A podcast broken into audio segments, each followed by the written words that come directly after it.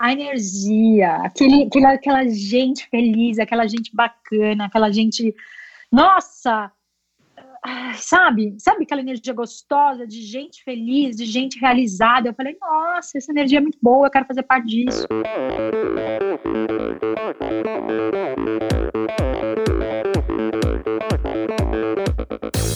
Hi, this is Brett Sutton. Eu sou a Vivi Faveri. Olá, aqui é o Emerson Zerben. Sou o Nicolas Sester. Aqui quem fala é Vitória Lopes. Aqui é o Thiago Drius. E, e esse, esse é o Endorfina Podcast. Podcast. Good luck to all this season. Sou Michel Bogli e aqui no Endorfina Podcast você conhece as histórias e opiniões de triatletas, corredores, nadadores e ciclistas, profissionais e amadores. Descubra quem são e o que pensam os seres humanos que vivem o esporte e são movidos à endorfina.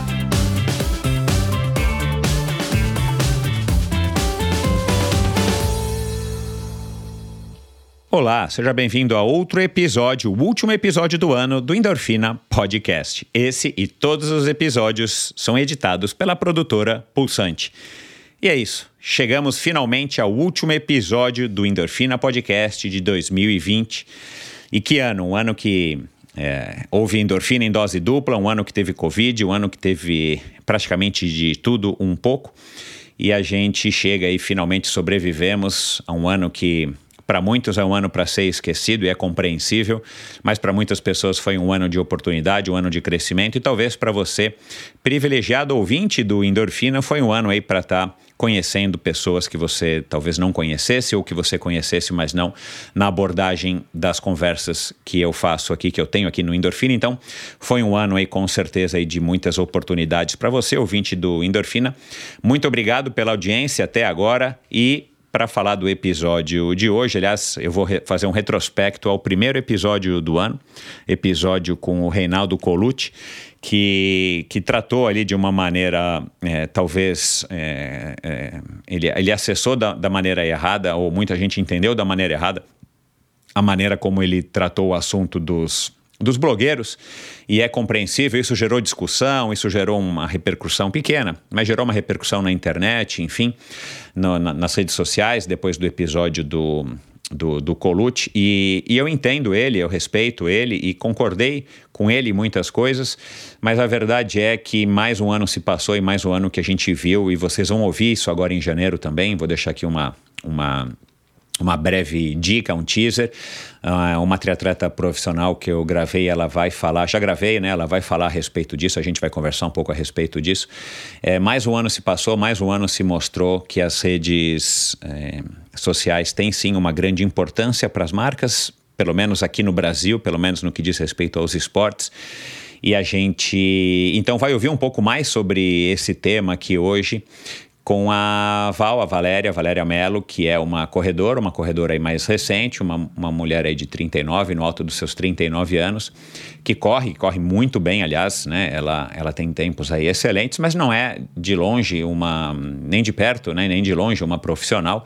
E ela acabou aí se descobrindo na corrida, ela vai contar um pouco dessa trajetória toda aqui. e, e e, e, é blogueira, ela é uma influenciadora, uma criadora de conteúdo, né? Blogueira talvez hoje em dia seja um termo mais pejorativo, era uma criadora de conteúdo que mais recentemente se juntou ao Eduardo Suzuki, do Tênis Certo, que, que também acabou é, se tornando aí o noivo dela. E, e, e, eles produzem um, um, um, conteúdo bem interessante aí sobre os produtos, sobre as corridas, sobre os produtos relacionados à corrida, ao running. E ela, e ela fala aqui muito abertamente, né? Ela, a gente conversou aí, claro, sobre esse tema, mas ela vai dizer aqui na opinião dela o que, que representa para ela as redes sociais, como é que ela lida com as redes sociais. Ela já teve momentos ruins e momentos bons com as redes sociais. Né, uma mulher aí é, de sucesso, uma mulher batalhadora com uma história muito interessante. Né? E aí a gente falou aqui sobre o, o começo da corrida, aliás, uma participação muito legal para quem conhece o Rodrigo Lobo, treinador aí também, um cara que é um treinador e que cria é, conteúdos bem legais aí para as redes sociais. Falamos da primeira maratona, falamos do, do excesso, falamos do desempenho, do gosto pela vitória, falamos das provações, dos desafios, da visão além do alcance.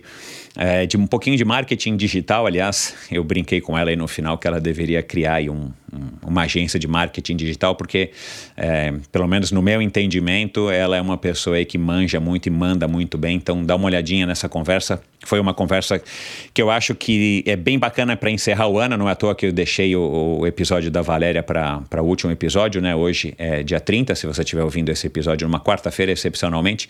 30 de dezembro de 2020 e eu deixei esse episódio justamente para que você ouça, é, enfim, agora nesse período de festas, num treino que você vai fazer, num longo ou quando você estiver viajando, porque eu acho que ele tem muitos ensinamentos de uma mulher muito forte, uma mulher valente, uma mulher, enfim, uma mulher que, que tem muita que tem muito, muita história para contar, muito valor e, e, e, que merece ser ouvida. Se você está chegando hoje através da Valéria, e eu imagino que tenha muita gente desse lado é, que está é, conhecendo endorfina hoje. Então, muito obrigado a você. Tem muitas mulheres que já passaram por aqui com histórias magníficas, já passaram por aqui muitos homens com histórias magníficas, muitos corredores, muitos triatletas, muitos nadadores, muitos empresários, muitos executivos.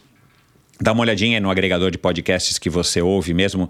Você que é ouvinte aí dos, dos podcasts do Tênis Certo, você também ouve aí os episódios do, do Endorfina, dá uma olhadinha lá, clique no botão assinar e seguir automaticamente, sem custo algum, você vai receber toda quinta-feira, normalmente é quinta-feira, né? Toda quinta-feira um episódio novo, aliás, o episódio da semana que vem, o, o primeiro episódio do ano, é um episódio também espetacular, eu encerro com chave de ouro e começo com chave de, de ouro platina, sei lá o que, platinado, porque são dois convidados, né? A Val hoje e o próximo convidado é, muito bacanas. Enfim, seja muito bem-vindo ao Endorfina Podcast. E se você é, já é ouvinte do Endorfina e quer ter um pouco mais de informação, um pouco mais de contato comigo, basta você assinar o newsletter semanal, sua dose extra de endorfina, de endorfina, é o nome desse podcast não, newsletter.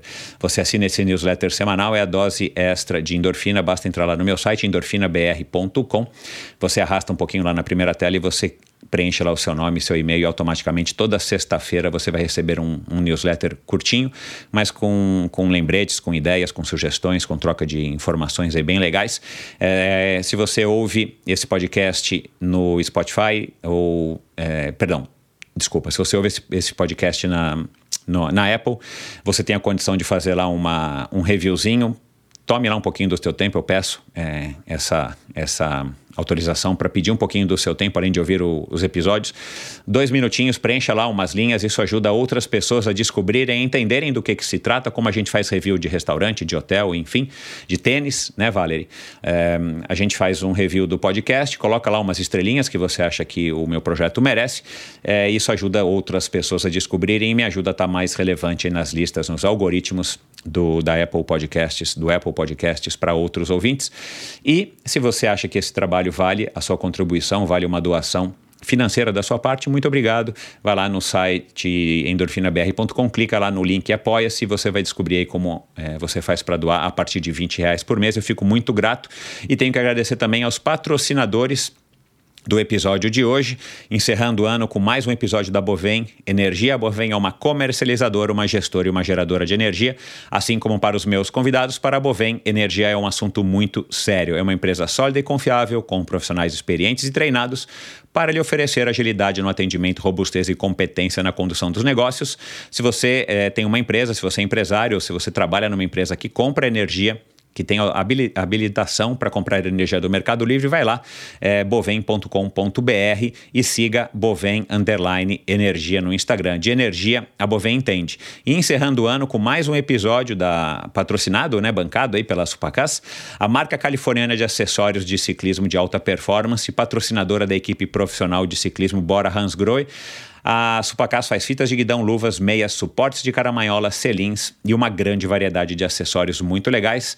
Então aproveite lá, supacas, arroba supacasbr no Instagram e no site ultracicle.com.br você descobre quais são as lojas no seu estado que revendem os produtos da Supacas. Aliás, se você é corredor, tem meias muito legais, dá uma olhadinha lá. Aliás, meia você ganha se você é ouvinte do Endorfina. Se você entrar agora no site da ultracicle.com.br, fizer uma compra a partir de 150 150 reais. Além do frete gratuito, você ganha um par de meias. Então vai lá, se você tem um marido, uma esposa, um amigo que pedala, você pode comprar algum acessório de ciclismo e você ganha um par de meias para você ou compra lá três, quatro, cinco pares de meia a partir de 150 reais. Você vai ganhar um par de meias extras. Então dá uma olhadinha lá, basta digitar a palavra endorfina no campo de cupom de desconto antes de finalizar a sua compra é, no site, exclusivamente no site ultracicle.com.br. Mas atenção, é válido somente até o dia 31 de dezembro de 2020, então, ou seja, amanhã, né? Se você estiver ouvindo esse podcast hoje, quarta-feira, no dia 30, é, para vendas é, no, com entrega, perdão, em território nacional, né? Se você está ouvindo nos outros 107 países onde o endorfina é, é escutado hoje, infelizmente a gente ainda não manda para fora, tá? Então aproveite ou dá a dica para algum ouvinte do endorfina que não comprou que mora aqui no Brasil para que ele faça essa compra e promoção por tempo, quer dizer, enquanto durarem os estoques, né? O tempo é limitado porque é só até amanhã. Então vai lá, corra. Se tiver meia ainda no estoque, você vai ganhar ali um par de meias gratuitas para compras a partir de 150 reais. E para terminar, o Endorfina apoia a iniciativa do Mosqueteiros do Esporte, um site de patrocínio coletivo de atletas. Incentive um jovem atleta profissional e receba de quebra descontos em diversas lojas e prestadores de serviço. Seja você também a diferença na carreira de um jovem talento. Siga Mosqueteiros do Esporte no Facebook, Mosqueteiros do Esporte no Instagram e vai lá no mosqueteirosdoesporte.com.br para você conhecer quem são os atletas, esse plantel de grandes talentos, de jovens talentos que estão precisando do seu apoio para, quem sabe, é, irem um pouquinho mais além e conseguirem aí, conquistar é, as alturas aí nas suas modalidades. Então dá uma olhadinha lá. É, e vamos agora então para mais um bate-papo interessantíssimo, encerrando o ano de 2020. Muito obrigado a todos vocês com a influenciadora e a Flá Blogueira, com a influenciadora digital, maratonista, corredora, sonhadora, batalhadora, mãe, enfim, a Valéria Melo. Vamos lá.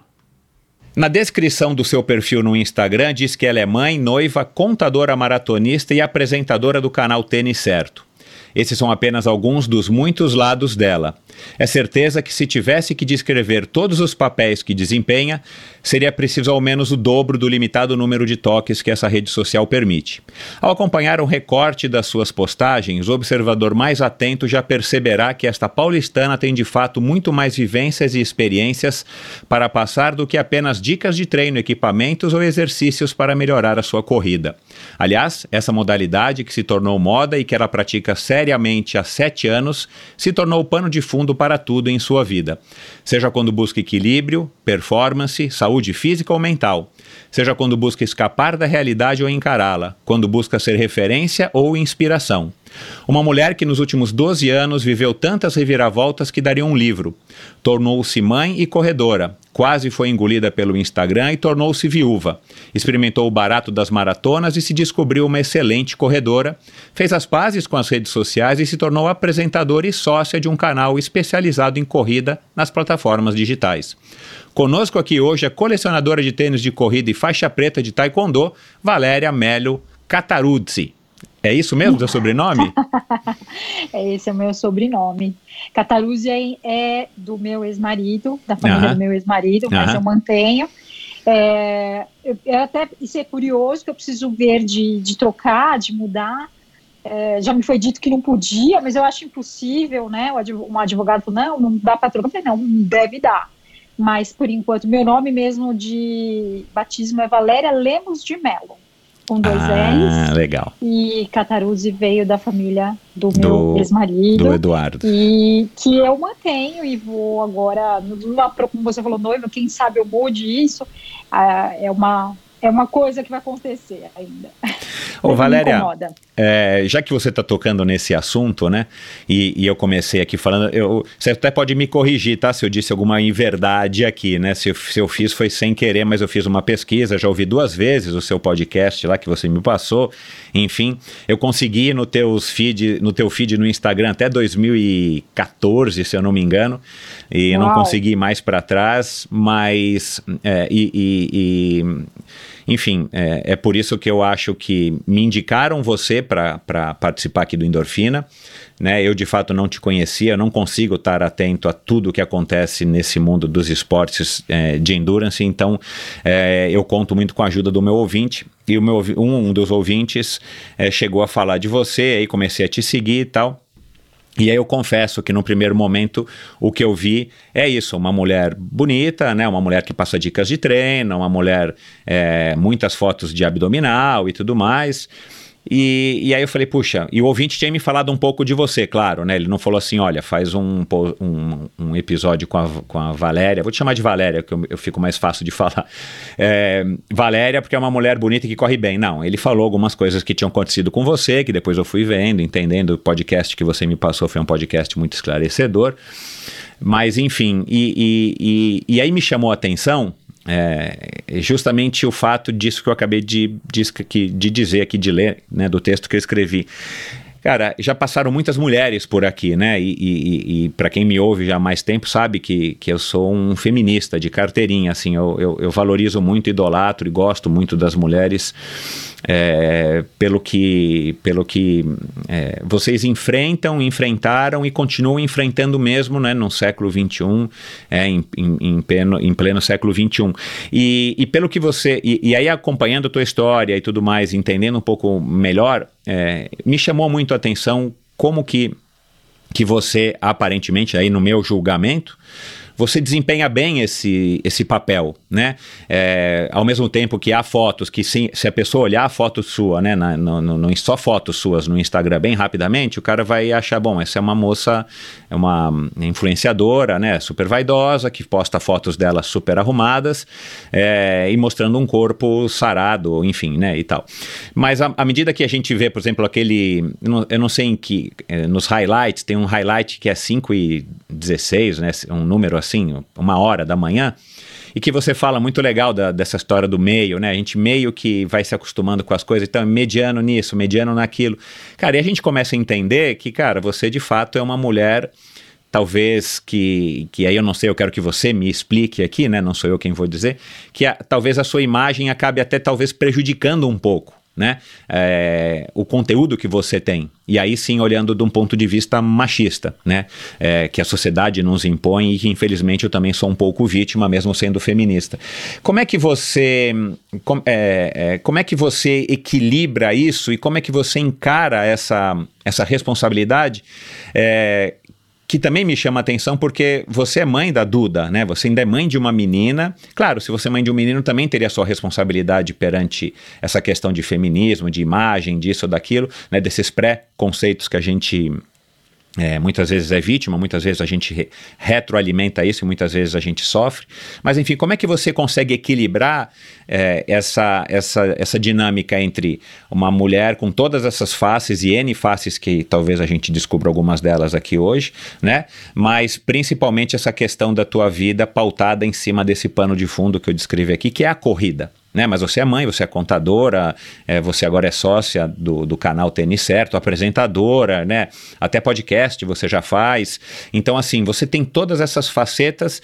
É, como é que você consegue equilibrar tudo isso e canalizar isso para que você é, passe mensagens super positivas nas tua, na, no teu Instagram, que talvez seja acho que a rede social que você tem mais atividade, sem que as pessoas te, te julguem é, de uma maneira errada né? Tirando, claro, algumas exceções, os haters e tudo mais, mas assim, para que a tua imagem no, no final das contas seja super positiva ao ponto de você fazer tanto sucesso. Michel, é, é o seguinte, eu há muito tempo atrás eu descobri que a rede social, uh, como tudo, né? As pessoas quando pegam uma revista, por exemplo, se você falar assim, pegar uma revista e falar assim, como faço para engordar? Não vai vender. Mas se você colocar como faço para emagrecer, vai te vender. Exato. Então, há muito tempo atrás, eu descobri. É, eu, minha formação é administração de empresas e contabilidade. É, eu sempre trabalhei como, muito como vendedora minha, no meu escritório, porque era o meu escritório. Então, eu sempre que eu saía para vender para um cliente, eu fechava contrato. Então, eu não levava para ele só serviços contábeis. Eu falava o seguinte: eu, falava assim, eu vou resolver teu problema o conta, a contabilidade é uma coisa muito complexa. E eu falava, você não vai se preocupar com nada que acontece no seu back-office, aqui por trás do teu escritório. Você vai se preocupar, por exemplo, médicos, em atender o seu o seu paciente com qualidade e emissão de nota, os impostos, contratação de funcionário, toda essa parte é o nosso escritório que vai, vai realizar. Você não vai ver, vai ser tudo vai ser realizado aqui atrás, todas as entregas, tudo isso vai ser feito aqui, só que você não vai perceber isso. tudo que eu vou te mostrar é já resolvido, é mastigado. E eu levava, assim, isso antigamente já, eu levava apresentação, mostrava, eu sempre fui é, muito vaidosa, então eu ia muito bem arrumada, é, me preocupava com a, com a, forma que eu ia me apresentar para esse, esse cliente. Então, se eu chegasse lá para vender, eu vendia. Então, eu sempre descobri, sempre tive muito, muita atração por esse marketing de venda, de como você faz para vender alguma coisa. E sempre trabalhei muito bem no escritório, sempre tive, graças a Deus, nunca tive nenhum problema. E eu sempre percebi que a imagem te ajuda a vender. Né? Então, você não precisa ser bonito, você não precisa estar né, nos padrões, mas você tem que mostrar uma imagem de saúde, de uh, energia, de vontade, né? Então, é muito diferente você chegar para vender, oi, exato, exato. E você chegar para, uou, eu vim aqui para fazer o seu, o meu melhor e fazer o seu negócio rodar. A pessoa acredita em você. Então eu descobri isso muito lá atrás. Não precisei fazer MBA, não precisei fazer nada absurdo. Eu sempre fui aprendendo muito com as pessoas, observando, trazendo insights e isso foi me levando, uh, foi fazendo o meu negócio crescer. O teu pai era contador, eu, você me disse, meu pai né? era contador, exato. E vocês Nossa, trabalharam juntos? Sim, eu trabalhei. Eu, a minha história é o seguinte: eu comecei a trabalhar com 17 anos e e eu não quis trabalhar no escritório do meu pai, porque eu falei, se, tendo meu pai como chefe, eu não vou crescer. Porque ele não vai querer me, me educar ou ele vai sempre uh, deixar as coisas mais favoráveis para mim. Então eu fui fazer intercâmbio com 17 anos, eu voltei, fui para fui os Estados Unidos, fiz intercâmbio, voltei e falei, eu quero trabalhar fora. E eu fui trabalhar numa empresa chamada Debs Humaitá, na área de RH.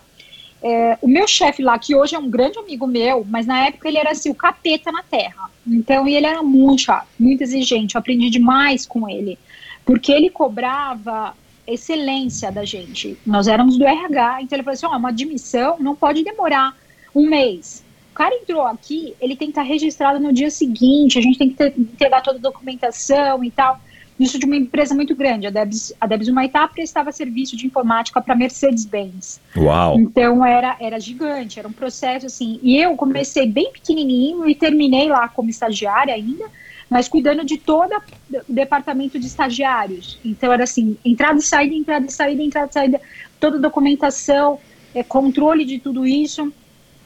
Só que foi numa fase que eu come... eu estava na faculdade, era lá na Paulista, eu, eu morava na Vila Alpina, estudava em São Caetano à noite. Então era assim, foi muito desgastante. Uau. Você imagina uma, uma moça com 17 anos, eu levantava assim, umas quatro e meia para cinco horas pegar o ônibus, eu pegava dois ônibus, metrô, para chegar no trabalho, e a volta a mesma coisa, e à noite eu ia para a faculdade estudar. Eu fazia, nessa época eu fazia administração era bem puxado. Então, assim, quando as pessoas falam qualquer coisa para mim, eu falo, cara, eu lembro das coisas que eu passei. Eu lembro de ônibus cheio, eu lembro de me questionar várias vezes por que, que eu estava fazendo tudo aquilo, que eu podia muito bem não fazer. Podia trabalhar com meu pai e, e levar uma vida tranquila. Uhum. Mas eu sabia que aquilo fazia parte de, de um processo muito maior. Então eu falava, meu, mantém esse ritmo, e, e, foi uma fase muito difícil de cansaço. Eu, eu dormia, sábado à noite, todo mundo saía, eu ia dormir. Eu estudava muito durante o sábado, porque durante a semana não dava. Então, trabalhos, tudo isso eu, eu deixava o sábado e domingo. E eu namorava um rapaz nessa época. Foi um dos primeiros namorados, assim, mais sérios que eu tive. E, e ele no sábado ia para casa e ele também estudava comigo e a gente dormia. A gente fazia o quê? Dormia. Era ia lá em casa, tinha um filme e dormia. Domingo também e tal. E nessa época eu conheci o meu marido, que na época ele era meu amigo, né? Então eu namorava um rapaz e o Edu era um amigo meu. E eu admirava o Edu, porque ele era da área de qualidade, ele, ele, ele tinha. Eu tinha 17 anos, ia fazer 18, e ele já tinha 36 anos. E ele era muito bacana, divertido, conversava e tal. Virou um grande amigo meu, né? E eu lembro que no final do ano eu estava lá trabalhando toda empresa parou entre o Natal e o Ano Novo. Os estagiários ficaram porque são estagiários, né? E eu tava lá trabalhando, eu lembro que uma vez ele ligou para mim, ele, é, tô aqui em Maceió, tomando uma cerveja, eu falava, seu puto, eu tô aqui trabalhando, né? Então, assim, foi uma fase que eu aprendi muito, aprendi muito com o Neri, Neri Eds, que era o meu chefe, que era um, nossa, ele era muito chato, mas eu aprendi demais com ele isso com 17 anos. Aprendi muito sobre vida, aprendi muito sobre negócios, aprendi muito como você tinha que lidar com tudo isso. E mais para frente eu comecei a, a, perceber que o que eu queria da minha vida, eu queria ser uma grande empresária. Eu queria trabalhar no escritório do meu pai, mas eu, eu sentia que eu precisava aprender. Desse estágio, eu fui para um outro estágio, trabalhar com uma moça chamada Cristiane. E você vai entender porque eu estou falando dela. Não, eu encontrei de novo com ela, encontrei há pouco tempo, e para mim ela era minha referência.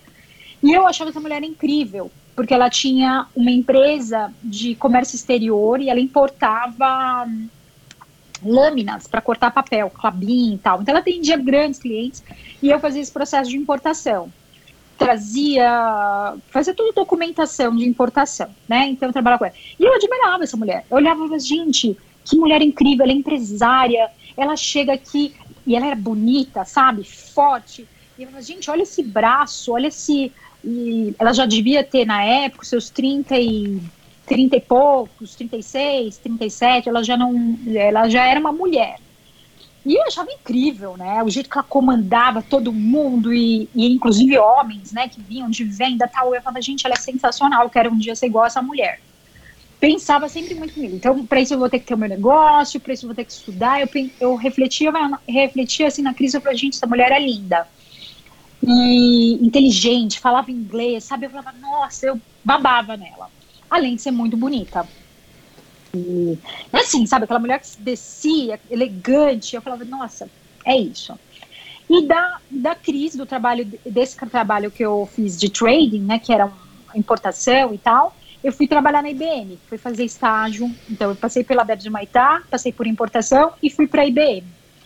Na IBM, eu fui trabalhar na área de vendas trabalhando, é, eu assessorava equipe de vendas que vendia para grandes, grandes, é, eles, eles vendiam computadores, mas para grandes negócios, não telefônica, uhum. precisava fazer toda a área da telefônica, IBM entrava lá com uma proposta, como que entregava tudo aquilo, e foi ali que eu também aprendi muito. É, tive contato com grandes executivos de assistência, de, nossa, pegar aquela visão de negócio, né? Mas foi ali também que eu descobri que eu não queria trabalhar em empresa grande, porque ao mesmo passo que eu vi grandes negócios acontecendo, eu via pessoas puxando o tapete de outras pessoas, sabe? E eu lembro que teve é. uma gerente que ela falou assim, é, que a cada seis meses ela trocava de babá, porque os filhos só pegavam tanto a babá que ela que não queriam mais ficar ou dormir com ela ou sair ou viajar uhum, com ela uhum. porque ela não tinha tempo para as crianças. Mas aí eu escutei aquilo, eu falei assim, mas como assim, né? Quer dizer, você trabalha tanto, você... e realmente, era uma, eram pessoas que chegavam muito cedo e saíam de lá, assim, sem hora para acabar, é, porque tinha é. happy hour, tinha não sei o que, tinha que acontecer a venda e tal, e tudo isso é muito... É, a vaidade, aquela coisa assim. E aí, quando eu comecei a entrar, que eu ia ser registrada, né? Eu falei, gente, eu não quero nada disso. Agora é a hora, aprendi bastante, obrigada. Agora é a hora de eu voltar para o escritório do meu pai. E aí eu cheguei no escritório do meu pai com uma outra visão. Meu pai tinha lá funcionários, eu botei ordem em tudo, fiz processo de tudo, porque eu, eu quando eu trabalhei com o RH, a gente tinha muito assim, se eu, se eu faltar, alguém tem que dar continuidade ao Exatamente, meu trabalho. Exatamente, é. É. E, e, lá no, no, escritório não tinha é, isso. É, empresa Como pequena muda tudo. Uhum. Nossa, eles achavam, né? Meu pai achava que não, o funcionário tá aí, não tinha direito nenhum, não tinha descanso, não tinha hora para meio-dia para parar episódio em tudo. Falei, não, isso aqui é processo, nós vamos criar rotina para. Aí, como eu fui entender o trabalho deles, eu fiz rotina para tudo. Então, eu criei procedimento para tudo. Uh, vai fazer uma folha de pagamento? Ligar o computador, entrar no sistema da folha, clicar em nova admissão. Então, assim, eu, eu, te, eu criei tutoriais para todos os processos, para tudo. Então, assim, se amanhã eu faltar, alguém vem aqui, pega esse tutorial e resolve esse problema. Eu pensava sempre assim. Isso com 17, 18, 19 anos. Nessa época também eu descobri que o meu ex-namorado, que foi o meu namorado, que eu gostava demais dele, é, ele não dava muita bola para mim, sabe? Ele saía, fugia, sei lá. Eu ligava para ele, não atendia nessa época, eu não tinha celular. Eu ligava na casa, cadê, né? Cadê? E ele sumia. Aí eu comecei a falar pro Edu, Edu Cataruzzi, falava, ligava assim para ele e falava assim, Edu, é, como ele era meu amigo, eu ficava assim, meu, meu namorado some, eu não sei onde ele tá, e assim, perdida. E ele falava, meu, você é uma tonta, você é uma idiota, para de ser besta. O cara, é claro que o cara tá te dando um perdido, né? E aí eu comecei a sair com o pessoal do trabalho, né, que, que era muito bacana, aquela turma toda tal, e comecei a me interessar pelo Edu. E não, é, e assim, ele era um cara gigante, dois metros e quatro de altura, ele era bem mais velho do que eu, eu lembro que eu sofri um acidente de carro, eu bati o carro da minha mãe. Eu tinha um carro já na época, com 18 anos, eu comprei um Escort. Roubaram o Escort de manhã, eu peguei o carro da minha mãe à noite. Quando eu fui sair da faculdade, eu bati o carro e dei perda total no carro. E aí eu machuquei e tal, né? E o Edu começou a ser muito bacana comigo, de, de ir lá me visitar e tal. E eu lembro uma vez que quando ele ligou na minha casa, a minha mãe atendeu e a minha mãe falou assim: quantos anos esse homem tem? Ele tem muita voz de. Porque, né? Ligava aqueles menininhos. Uhum. Oi, dona Vânia, a Valéria tá aí. De repente liga: Oi, dona Vânia, tudo bem? então minha mãe assustou. Ela falou assim: quantos anos esse cara tem? Que... Aí a primeira vez que ele foi me visitar, ia me conhecer minha mãe. Minha mãe ficou chocada. Ela falou assim: ele é muito mais velho, né? Eu falei: não, mas ele é meu amigo, tem nada a ver, fica tranquila tal, né? E aí fomos ficando amigos, amigos, amigos. Aí um dia a gente começou a namorar. Começamos a ficar. Eu terminei com meu outro namorado. E foi muito engraçado que um dia eu tava com o Edu lá em casa. E esse ex-namorado apareceu para visitar. E ele falou assim: Não, vim ver teu pai. Eu falei: Que teu pai? Você tá louco, né? Falei: Meu, você perdeu. Agora já era. Eu tô com outro namorado. A filha andou. Toca a tua vida. E nunca mais vi esse rapaz. Mas é é, e a gente começou a namorar, e ele, por ser mais velho, é, era uma outra cabeça, né? Então não tinha mais aquilo de ficar em casa porque eu não tinha grana, né? Então a gente ia viajar, a gente ia para pra praias. E isso minha mãe ficou muito assim, né? Porque ela falava, minha mãe não queria que eu ficasse viajando, né? Eu tinha 17, 18, acho que 19 anos nessa época. Você imagina, né? Uma menina, uma menina, né, de 19 anos com um cara muito mais velho. Né? Ele já tinha 30 e 30 e poucos anos. 37, é, quase que 20 38. anos a mais que você, né? É, ele tinha 18 anos. 18, 18 anos, anos a mais. Exato de diferença. Então minha mãe ficou muito preocupada. Ela começou a falar, nossa, né, é estranho tudo isso e tal. E foi, é, foi progredindo, a gente começou a namorar. E aí ele me pediu em casamento, né? Porque minha mãe ficou muito preocupada, né? O que, que isso vai virar, né? Ela ficava muito preocupada porque a gente viajava todo final de semana. Então era praia, era Búzios, era Ilha Grande, a gente planejava é, viagens e na cabeça dela isso era só depois de casado, né? Aquela claro. coisa assim super antiga. E eu fui, fui levando. E nós casamos quando eu fiz 22 anos, eu já eu me casei, comecei uma outra faculdade, comecei contabilidade com 22 anos. E assim, Gel, eu tinha a minha vida definida. Assim, a, na minha cabeça estava tudo muito estruturado. Eu ia casar, ter minha filha, e viver feliz para sempre, sabe? Filha, sempre, menina? É, uh, não, a minha filha, quando eu tinha mais. Eu, eu, tive minha filha com 26 anos, né? 26, não, mas você 27. queria ter menina ou você falou assim, eu queria ter eu minha filha? Ah. Eu sempre quis ter Maria. Eu sempre quis. Eu falava assim, minha filha vai chamar Maria. E aí, quando eu, eu casei com o Eduardo, eu falava Maria Eduarda. Eu vou ter uma Maria Eduarda. Eu vou ter uma filha chamada Maria Eduarda. E, e, e, e assim, pensando sempre no trabalho, sempre na minha casa, então muito nova, eu já estava muito estruturada. Então eu não tive essas, essas coisas que jovem tem de bater cabeça, de não saber muito o que uhum. quer, de ficar meio, ai, ah, não sei se eu caso ou se eu compro uma bicicleta. Não, eu tinha muito definido o que, que, que, eu queria na minha vida. Mas isso você acha que foi sorte ou é uma coisa tua, que você, que você já era assim, era uma coisa prevista? Eu acho que isso foi Deus. Eu acho que Deus. Uh, uh, eu costumo dizer que em outra vida eu devo ter sido muito porra louca. E nessa ele me colocou de um jeito muito. Porque minha mãe. Minha mãe era Minha mãe até hoje, ela é terrível. Minha mãe, assim, é, com o que, que você está falando? O que, que você está fazendo? Minha mãe era muito, muito, muito cuidadora, assim, muito. Então, se eu fosse num shopping, eu tinha, eu tinha que falar com quem, uh, ela, ela monitorava, que chegava, às vezes, eu, eu falo, meu, me, me deixa um pouco respirar, é. sabe? Porque era muito intenso. Mas eu entendo, porque talvez se eu não tivesse esse. Eu sempre digo que a gente, a gente nasce onde a gente tem que nascer. onde vai ter a tua, o teu crescimento necessário, né? Então, teu pai e tua mãe não, não são por acaso. Eles estão aqui para te ensinar e te guiar nesse processo da vida e te manter na linha. Ou tem pessoas que nascem já com uma disciplina e tranquilidade, não era o meu caso, né? Eu, eu acho que em outro momento aí eu fui muito, nessa vida eu falei, não, eu quero vir para aprender, para crescer. E então a minha mãe foi muito, muito presente e o meu ex-marido também é, era, era muito presente, né? Então, a, deixei minha mãe para casar e, e ele, por ser mais velho, ele tinha uma cabeça muito estruturada. Vamos comprar nossa. Ele já tinha um apartamento, né? Ele já que hoje é o apartamento que eu moro, um apartamento muito bom, ele que se esforçou demais para comprar esse apartamento, era o sonho dele, ele falou para mim, né, ele fala assim, quando eu entrei nesse apartamento e vi a, a, assim, a vista, eu falei, é aqui, né? E até hoje, quando eu vejo a vista, eu falo, Edu, é aqui, sabe? Às vezes, até hoje eu, eu olho e falo, cara, é lindo, assim, você abrir e ver tudo isso, né? Então, e foi muito com o esforço dele. Então, eu sempre muito esforçada. Muito, mas muito mesmo. Sempre que eu tinha que fazer alguma coisa, eu me dedicava de coração a tudo que eu ia fazer, né?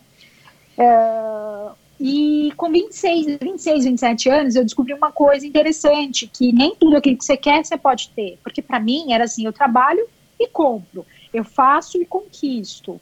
Né? Eu tinha lá os meus clientes, eu, eu cuidava de uma contabilidade muito difícil, e um dia eu quis falar, não quero mais, porque era muito difícil, eles queriam fazer coisas que eu não concordava, de mexer em balanço, resultado, e para mim isso não era o correto. Eu falei, eu vou mandar esse cliente embora.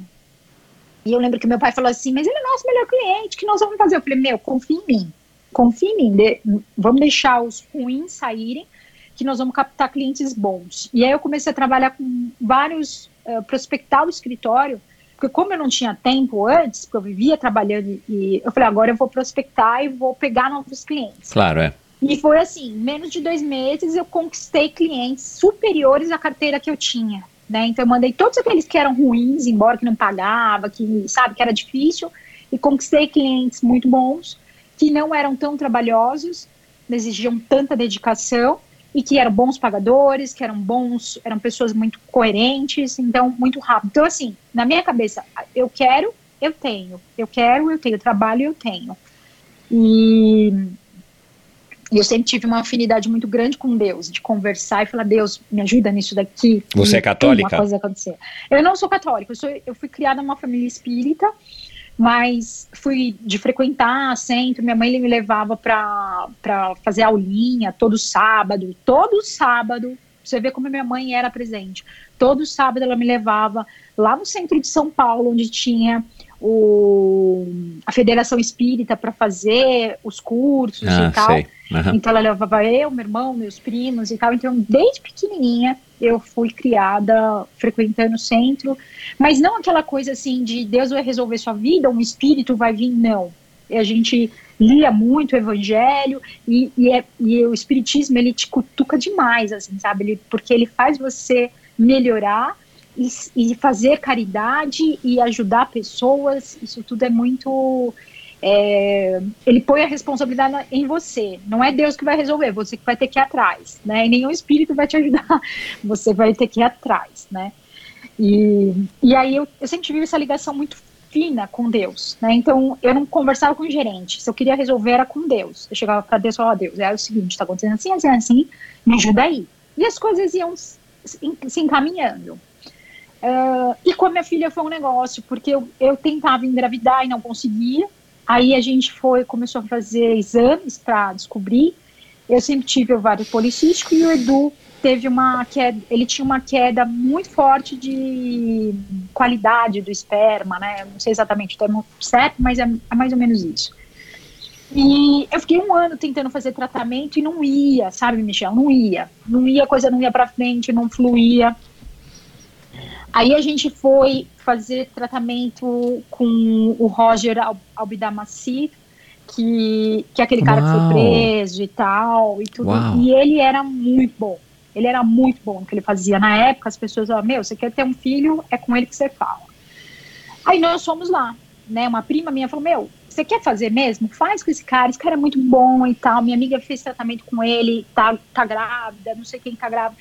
Na época ele era super badalado. Eu falei, ah, vamos lá, vamos ver qual é, né? Fui lá e aí a gente chegou na clínica, foi muito louco, que ele pôs a gente numa sala, eles, eles fazem a gente esperar, aí ele pôs a gente numa sala, e eu já tava super ansiosa. E no, nas paredes, várias mulheres grávidas, gente famosa e É. tal. Assim, tudo já é uma venda. Exato, tudo é já é um claro, trabalho é. forte de venda. É. E aquelas, aquelas frases impactantes, sabe? Eu falei, meu, eu falei, não, é aqui, eu vou ter minha filha e tal. E, e aí ele chamou a gente, o Roger entrou numa sala, né? E chamou eu e o Edu, nós entramos nessa sala. E ele falou assim, olha, eh, aí ele faz todo aquele trabalho, né? De, não, porque vocês vão ter seus filhos. eh, daqui um mês você tá grávida, daqui um mês nós vamos fazer o tratamento, um mês você tá grávida, nós temos um excelente, nós temos um equipamento que veio de Israel, e ele faz análise de todo o seu DNA, do esperma, só o melhor esperma, só o melhor óvulo. E o nosso, o nosso diferencial é que ele amplia, e você consegue ver o que há de melhor e tal. Eu falei, ah, beleza. Aí ele falou, olha, isso custa 120 mil reais. Aí eu Uau. olhei pro Edu, o Edu Nossa, olhou pra meu. mim. Aí o Edu falou, obrigado. Já foi levantando, valeu, obrigado tal. Eu, não, calma. Vou... Aí ele já começou a fazer. Eduardo, se, se você tem um filho e esse filho é sequestrado, o que, que você faz? Você vende tudo pra ter teu filho de volta, não é verdade? Aí o Eduardo ficou assim olhando, ele falou assim, não, por que, que você não vai ah, fazer isso pra ter teu filho? Eu tô te garantindo, daqui um mês teu filho tá na tua... Vocês estão graves, vocês Meu, que bizarro essa venda dele, hein? Bizarro, bizarro, bizarro. Eu entendo um pouco porque eu te Aí- falei, né? A minha segunda filha também foi, entre aspas, comprada. É. Então, aí, olha que louco. Aí eu peguei e fiquei assim, olhando, eu falei, e eu, naquela ansiedade, eu, não, eu, eu já comecei a fazer, eu vendo meu carro. É, porque a mulher é. eu A, a mãe isso, pira eu mesmo, vendo é. aquilo e eu vou ter. Aí o Eduardo falou assim: tá, eu vendo meu carro, vendo minha casa e vou morar onde com essa criança? Ele coerente, razão, né? Razão. Eu falei, não, de jeito nenhum, obrigada, doutor, a gente, a gente não vai fazer isso. E aí ele conversou, conversou de 120, caiu para 30 mil com três tentativas. Olha Olha, isso, só. né? É. Porque ele realmente falou assim: não, tchau. Só que olha que interessante, Michel. Eu vejo aí que ele, ele viu em nós um casal muito bom. Assim, né? É, que iria trazer resultado para ele, né? Porque eu era nova, o Edu também, e né, ele não, nós vamos. E realmente, começamos o tratamento, né? Na, naquele dia a gente já começou o tratamento. Fechamos 30 mil, três tentativas. E aí, quando começou o tratamento, eu comecei a sentir umas coisas muito estranhas, porque assim, hoje eu entendo isso, hoje eu sei disso, mas na época eu não tinha, eu não tinha acesso a nada. A né? Duda tá com das 11, coisas. né? Tá com 11. Isso, é. E, e assim, eu lembro que ele começou a dar hormônio para poder fazer a estimulação do ovário, hormônio, hormônio, hormônio. E eu lembro que ele contava assim: um, dois. Ele não, né? Quem fazia o tratamento era o pessoal da equipe dele. Um, dois, três, quatro, cinco, dez, vinte óvulos. Pá, pá, pá, pá. Ele deu hormônio. Atacou hormônio. E aí saiu um monte de óvulos. E hoje eu sei que não é assim o processo. Você tem que ter poucos óvulos, você estimula até um certo ponto. E eu não, hoje eu acho que de repente ele usava, porque é o que eu falo, você não acha óvulos no Carrefour, entendeu? Ah, vou comprar aqui óvulo aqui. Ele viu uma mulher jovem, saudável, Ah, você acha falou, que ele pegou isso e. acho, nunca vi meu material genético. Eles, eles falavam que descartavam tudo. Eu falei, mas onde vão esses óvulos? Caramba, Valéria do ah, céu. é tudo descartado. E hoje eu sei que não é, tudo é muito controlado. Bizarro, você tira meu. um, dois, três óvulos, esses óvulos vão para um banco, você não pode descartar isso, né? Então, assim, eu fiquei muito. Mas na época eu não tinha conhecimento Claro, é. nenhum, não sabia de nada, e beleza. Só que, o que, que aconteceu? Foi tanto hormônio que eles me injetaram que eu tive uma reação alérgica. Aí eu tive uma hiperestimulação ovariana.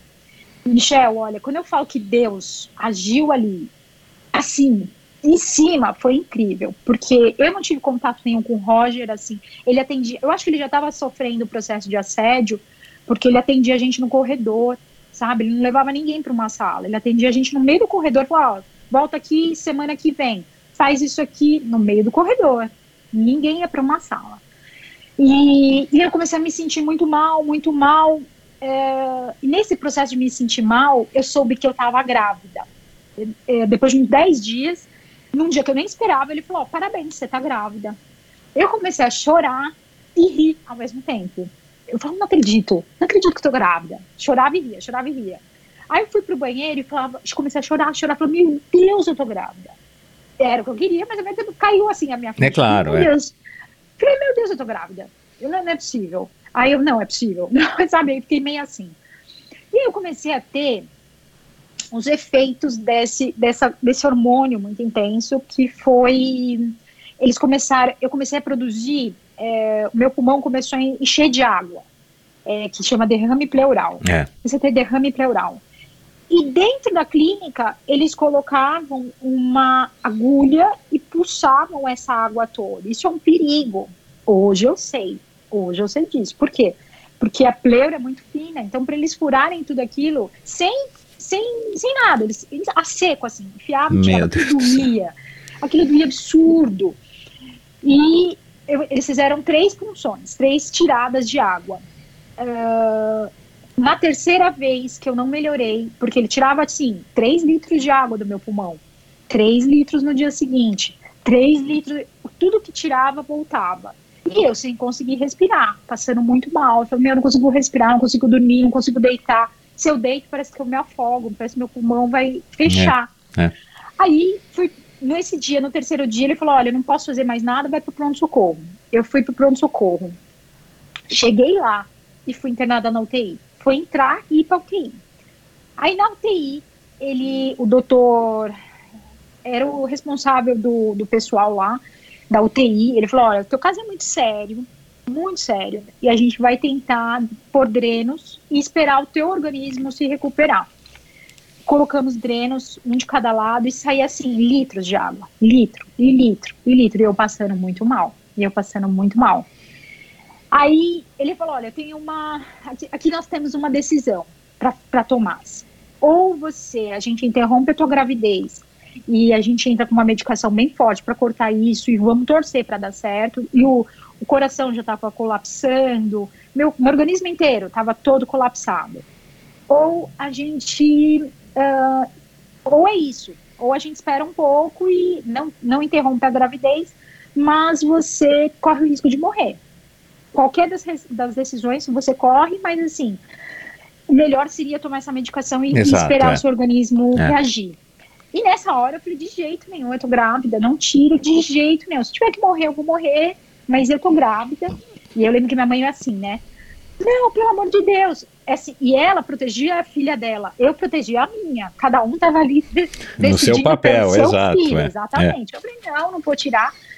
Eu tenho certeza que Deus vai ajudar e eu, eu, eu, eu, eu tenho certeza. Fiquem calmos, todo mundo. Eu que acalmava o pessoal. Fiquem calmos que eu vou sobreviver. Eu falei assim, meu, vaso ruim não quebra. Fiquem tranquilos, eu vou viver, você fica tranquilo. E isso foi, eu fui melhorando. Mas foi muito difícil, porque eu estava no hospital e muito mal. Cada, cada dia que passava, dor, era uma dor insuportável. Eu tomava morfina e aquilo não resolvia. De dor, dor. Foi a primeira vez que eu tomei morfina na vida e, e é um barato muito louco, né? Porque tira total sua dor e você viaja, né? E eu sentia dor, dor, dor, aquilo foi passando. Quando o médico, depois de uns 15 dias, eu fiquei quatro dias na UTI e depois fui para o quarto. Pro, nesse quarto, eu fiquei mais uns 15 dias. Aí ele foi, meu corpo foi se recuperando, sozinho. Que sozinho, bom. sem medicação, ele foi, foi, é, foi voltando ao normal. Depois dessa, acho que o efeito da medicação foi passando. Só que eu tinha um outro problema, Michel. Eu comecei a ter descolamento de placenta. Ah, a gente Deus. fez lá no hospital mesmo, nós fizemos uma ultrassonografia e porque eu comecei a ter sangramento. E, e o médico falou: olha, agora o problema é outro. Agora você está com um descolamento de placenta. Agora você precisa voltar para a clínica onde você estava fazendo tratamento para eles darem as, as orientações. Aí cheguei na clínica e o Dr. Roger, muito mal, estava muito mal. E eu lembro que ele falou para mim: ele falou assim: olha, quando você chegou aqui, você estava super bem, super bonita e tal. Agora você tá tão acabada. Porque eu ia de moletom, assim, sabe? Eu de moletom, de óculos. Eu falo, quando eu tô com Cara, óculos, que bizarro, eu tô na meu. Bizarro. Eu falei, você precisa estar tá bem, você precisa se cuidar e tal, né? Eu falei, bom, beleza. Eu falei, ah, mas, né, tava muito mal. E aí eu fui, me, uh, ele falou, olha, você precisa ficar de repouso. Três meses sem se mexer, o básico, você vai fazer assim, no banheiro e voltar. Não conta para ninguém da sua, da sua é. gravidez, mas nessa, nessa, nessa hora todo mundo já sabia porque eu tava, tinha sido internada, né? Então minha família toda já sabia. Tinha ido me visitar, inclusive, né? Então ele falou: ó, tenta não contar para as pessoas porque é muito provável. Nós temos 70% descolado. 70% Nossa, é muita coisa. É muito. É. Aí, de novo, Michel, de novo na fé. Eu não. E aí eu conversava com, com o bebê, com a minha filha, que eu não sabia se era menina, se era menina, mas eu conversava muito. Falei, olha, você fica em paz, que a gente aqui te ama demais. Né? Você fica tranquila, você tem uma mãe que vai te cuidar muito de você, você tem um pai que é incrível, teu pai te ama, você tem avós sensacionais, então assim, vem, pode vir, eu, eu, vou, eu vou estar do seu lado até o fim. Eu falo, não, e eu, eu pensava, eu falei, meu, essa criança está com muito medo de vir para cá. Eu sentia isso. Essa criança tem muito medo de nascer. Ela tá com muito medo, ela não tá se sentindo confiante. Ela tá, vai, não vai. Vou, não vou, vou, não vou, vou, não vou. Aí eu tive três sangramentos e o terceiro foi muito forte. Que eu realmente achei que eu tinha perdido o bebê. Porque foi intenso, sabe? Sangue mesmo, intenso. E aí nesse dia eu, eu conversei, falei, olha, bebezinho, eu juro para você que eu vou estar tá do seu lado. Eu não vou te abandonar. Eu, eu, eu sinto que a tua missão aqui é muito difícil, mas eu vou estar tá aqui. Então vem, essa é uma oportunidade. Vem. Aí eu parou. A partir dali eu não sangrei mais. Eu continuei, eu fiquei três meses de cama, minha mãe cuidando de mim. Eu saí do hospital para casa da minha mãe. Meu pai alugou uma cadeira de rodas, então quando eu tinha que ir no médico, eu ia de cadeira de rodas. A minha vida parou, né? O escritório, né? Parece que eu previa isso. Eu, eu deixei tudo pronto. Então as pessoas sabiam se virar sem mim, sabe? Eu não precisava estar lá. O negócio rodava sem mim. Uh, meus pais cuidaram muito de mim nesse período, muito. Né? Então foram três meses só com a minha mãe e com meu pai, cuidando de mim, o Edu uh, com a vida dele, trabalhando e tal. E de final de semana ele ia lá, ficava junto comigo. De semana ele vinha para cá, para casa e final de semana para lá. Depois disso, eu tinha certeza que estava tudo certo. O médico olhou, viu, falou assim: olha, é, o, o, você tem aqui o descolamento, não colou de novo, mas esse pedaço está colado, ele vai garantir que o bebê é, fica tranquila, que, que vai em frente à sua gestação. Beleza. A partir daí eu comecei a ficar muito feliz, era o meu sonho, meu sonho era ser mãe, eu queria muito ser mãe, e eu fui mãe, né? Então, a partir do momento que ele falou, você tá grávida, eu briguei por essa minha filha. Ela nasceu, deu tudo muito certo. Eu não tenho aqui agora para te mostrar, mas eu tenho, assim, uma, uma foto que uma vez eu peguei de uma revista, que é exatamente a Maria Eduarda eu vi um bebê, falei, ah, você falou isso, é. Assim, é essa menina, é a cara dessa bebê. Eu tinha uma foto que era assim, todo mundo falava, não, mas não é a Duda, não, não é a Duda. Mas era uma criança que eu queria, eu tirei essa revista, era igualzinha. Uma bebê Johnson, assim, sabe?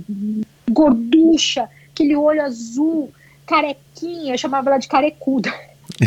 eu chamava de bebê carecuda, bola careca, eram uns apelidos assim, bola careca, carecuda porque ela não tinha cabelo e aquele olho assim azul. E ela era o nosso bebê, a nossa fofura da vida, né? Onde eu ia, onde eu fosse, todo mundo falava, gente, que bebê linda. Ai, queriam pegar, queriam mexer, porque ela era realmente, ela, ela eu falo ela porque ela, ela ainda hoje é linda, mas claro, como é. bebê era uma fofura, gorducha, assim, sabe?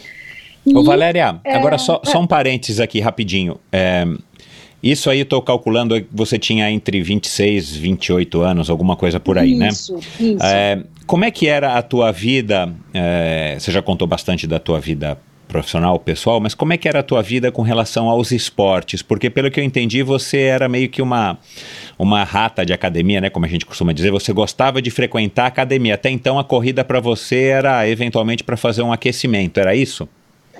A corrida, na, na, verdade, assim, eu, eu treinei taekwondo porque meu irmão, na adolescência, meu irmão começou a treinar taekwondo e aí eu fui até Ponta Preta, parei para entrar na faculdade com 17 anos.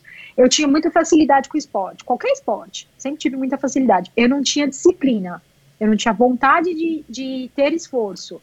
Eu ia lá, fazia, brincava, é, na academia também treinava, é, comecei a fazer musculação já com uns 20 e poucos anos, não, não muito nova, mais de oh, 20 e poucos anos, depois que eu terminei a faculdade, que eu casei, eu comecei a frequentar uma academia, mas assim, ia lá com a meia hora treinando e uma hora e meia conversando, não era nada que, que eu ah, entendi. Em 2006, em 2006. E era academia por filha. conta dessa vaidade que você já citou algumas vezes que você sim, era sim, e, e eu tem, ia lá né? porque uhum. preciso treinar e claro. lá, fazia amigos, batia papo, era meu, a minha, meu, meu relaxamento de conversa, de bater papo. Em 2006, Michel, eu, uns amigos chamaram, porque eu corria de vez em quando 10 quilômetros. De vez em quando. Ah, vamos correr, uma, corria lá 10 quilômetros. Que já pra é bom, né? Correr difícil, de vez em quando 10 é quilômetros já tá excelente, é né? Para mim, então assim, eu acho que se eu tivesse lá atrás investido no meu lado atleta, ah, então né, eu ia falar isso tivesse tido empenho nisso, talvez eu tivesse sido uma grande atleta. Mas a minha mãe não deixou porque eu precisava trabalhar e para ela esporte não era não era trabalho, né? Olha que louco. Uh, mas eu, olha, eu entendo porque minha mãe fez tudo isso. Eu entendo porque ter essa consciência de dinheiro, de finanças, hoje é fundamental para mim, né, de, de, trabalho, de negócios, mas depois a gente fala sobre isso. E aí em 2006, que eu te falei que em 2006 a galera falou assim, ah, vamos para o Rio fazer a meia maratona, porque lá tinha uma galera que corria mesmo, né, na academia onde eu treinava. E, e eu peguei e falei assim, ah, vamos, vamos, eu corro 10, quem corre 10 corre 21, vambora. Me inscrevi, a gente foi de ônibus pro Rio, aquela bagunça, turma tal. Michel, sem brincadeira, foi a pior coisa que eu fiz na minha vida. Eu terminei em 2 horas e 36, me arrastando, morrendo. E eu lembro que assim, era no Flamengo, você ia e voltava. Eu juro por Deus, a hora que eu cheguei ali no 18, eu falei, meu, eu vou pular essa, é, esse lado é, e vou, você passa vou na chegada. fora, não aguento mais. Foi insuportável. E eu, eu terminei com muito frio, muito frio. Eu terminei a prova, eu tremia de frio. É, e o maior calor do mundo, porque começava às 10, era aquela da Globo, começava às 10, terminava meio-dia, 10 horas da manhã. Meu Deus do céu. 21 quilômetros no Rio. E terminava meu dia, não. Eu terminei meu dia e meio, meu dia 36. é. Tipo, foi duas horas e meia de sofrimento. Então eu falo para as pessoas, eu sei o que é errado, eu já fiz o errado, né? Então eu sei te falar que começa pelo certo, entendeu? É, Mas até então, então a corrida, tinha. a corrida, enfim, aí foi essa experiência traumática, você nem, volt, nem quis Nunca... voltar a correr, se dedicar como uma corredora. Zero, né? E quando, e quando eu virei mãe, eu virei mãe mesmo, né? Então, quando eu me tornei mãe, eu pensava na minha filha e só, minha filha, meu trabalho, minha casa, pá. E, só que quando ela tinha dois anos e meio, mais ou menos, uh, antes da virada do ano de 2012 para 2013, eu ia fazer um, é, como chama? Cruzeiro. Eu ia fazer um cruzeiro e eu falei assim, gente, eu não tenho coragem de colocar biquíni. Eu me olhava no espelho e falava, nossa, eu tô péssima, né? Porque eu tive minha filha e eu não emagreci. E, e aí toda aquela musculatura acabou virando gordura, né? Então eu me sentia flácida. E eu deitava de lado e minha barriga caía. Uhum. Eu falo isso para as pessoas, eu falo, não, não é possível, eu falo sério. Eu deitava, caía, assim, pele, gordura, porque não tinha músculo, né? Então ficava tudo mole, tudo bem. E eu tenho tendência a engordar, e a minha família toda é, tem, assim, diabetes, tem. É, é, meu irmão é, é super gordinho, né? Tá, tá, bem acima do peso, meus pais, minha família toda, né? Então eu sempre tive muita tendência a isso. Como eu não treinava, foi tudo ficando muito flácido, enfim. Uh, e eu falei, meu, não vou colocar biquíni, eu preciso fazer alguma coisa, né? Preciso mudar isso. Então, 2012 para 2013, eu escrevi num papel que eu ia acordar às seis, às cinco e meia, uh, que eu ia treinar antes de começar a trabalhar, e antes da minha filha, antes do meu marido sair, antes de todo mundo acordar, eu ia treinar, resolver meu problema, e aí eu ia pro trabalho, pá, pá, pá. Chegou abril, eu não tinha feito nada, nada do que eu tinha escrito, nada, tudo ficou só no papel. Aí uma amiga minha me chamou para ir correr a tribuna em Santos, que são 10 quilômetros. É, de novo, eu falei, ah, eu vou vou começar a correr um pouquinho para começar a me aquecer e eu vou com você. Só que não tinha inscrição mais, acabou. Tribuna é uma prova muito de Santos muito tradicional, né? Muito. Então, assim, acabava assim, quatro dias você não tinha mais inscrição. Aí eu falei, ah, eu vou, vou de pipoca, né? Olha, olha as ideias, olha as ideias. Aí eu lembro que eu comprei um reloginho, comprei um tênis, eu não tinha tênis, eu não tinha tênis para correr. Comprei lá um Mizuno, nem sei o que que era, Mizuno alguma coisa. É, comprei, sei lá, se era Creation, enfim. Aí uh, comprei um tênis e fui. Falei, não, eu vou. Cheguei lá, Michel. Falei assim, eu não sabia que existia assessoria de corrida. Cheguei em Santos, a gente foi para Santos. Aí eu olhei tudo aquilo, aquele monte de gente. Falei, gente, eu nasci para estar tá aqui. Eu fui criada, eu senti, eu falei, Deus me criou para vir para esse lugar com essas pessoas, porque eu tô sentindo uma coisa muito maravilhosa, né? Todo mundo corredor e a galera. Eu entrei lá na galera da Lobo, assessoria do Rodrigo Lobo todo mundo lá conversando. Eu falei, nossa, essa galera é muito legal, eu preciso fazer parte disso. E aí eu não tinha inscrição. Rodrigo falou: não, eu vou te ajudar, mas meu, não se faz, isso não tá certo, mas eu vou te ajudar. Você vai correr, mas cara, não é assim, não pode. Só que você tá aqui, tá?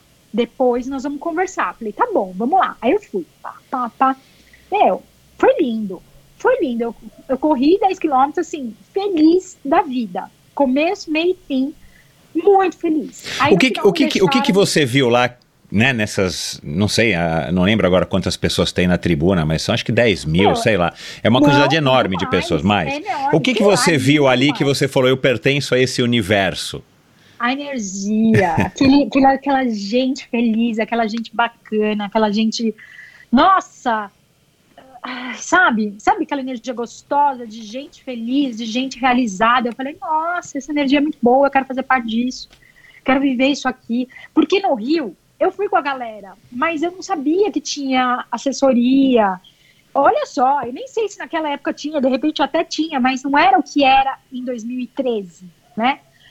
Eu comecei falei, não, eu quero fazer. Nesse dia eu falei pro Rodrigo, Rodrigo, eu quero treinar com você, eu quero fazer parte da assessoria. E aí eu soube que perto daqui de casa eles se reuniam e saiu para correr. Sei lá, será terça e quinta à noite. Aí eu falei, não, eu quero fazer parte da assessoria deixava a Duda com, com o Edu ou com a minha sogra e ia lá fazer meus treinos, né?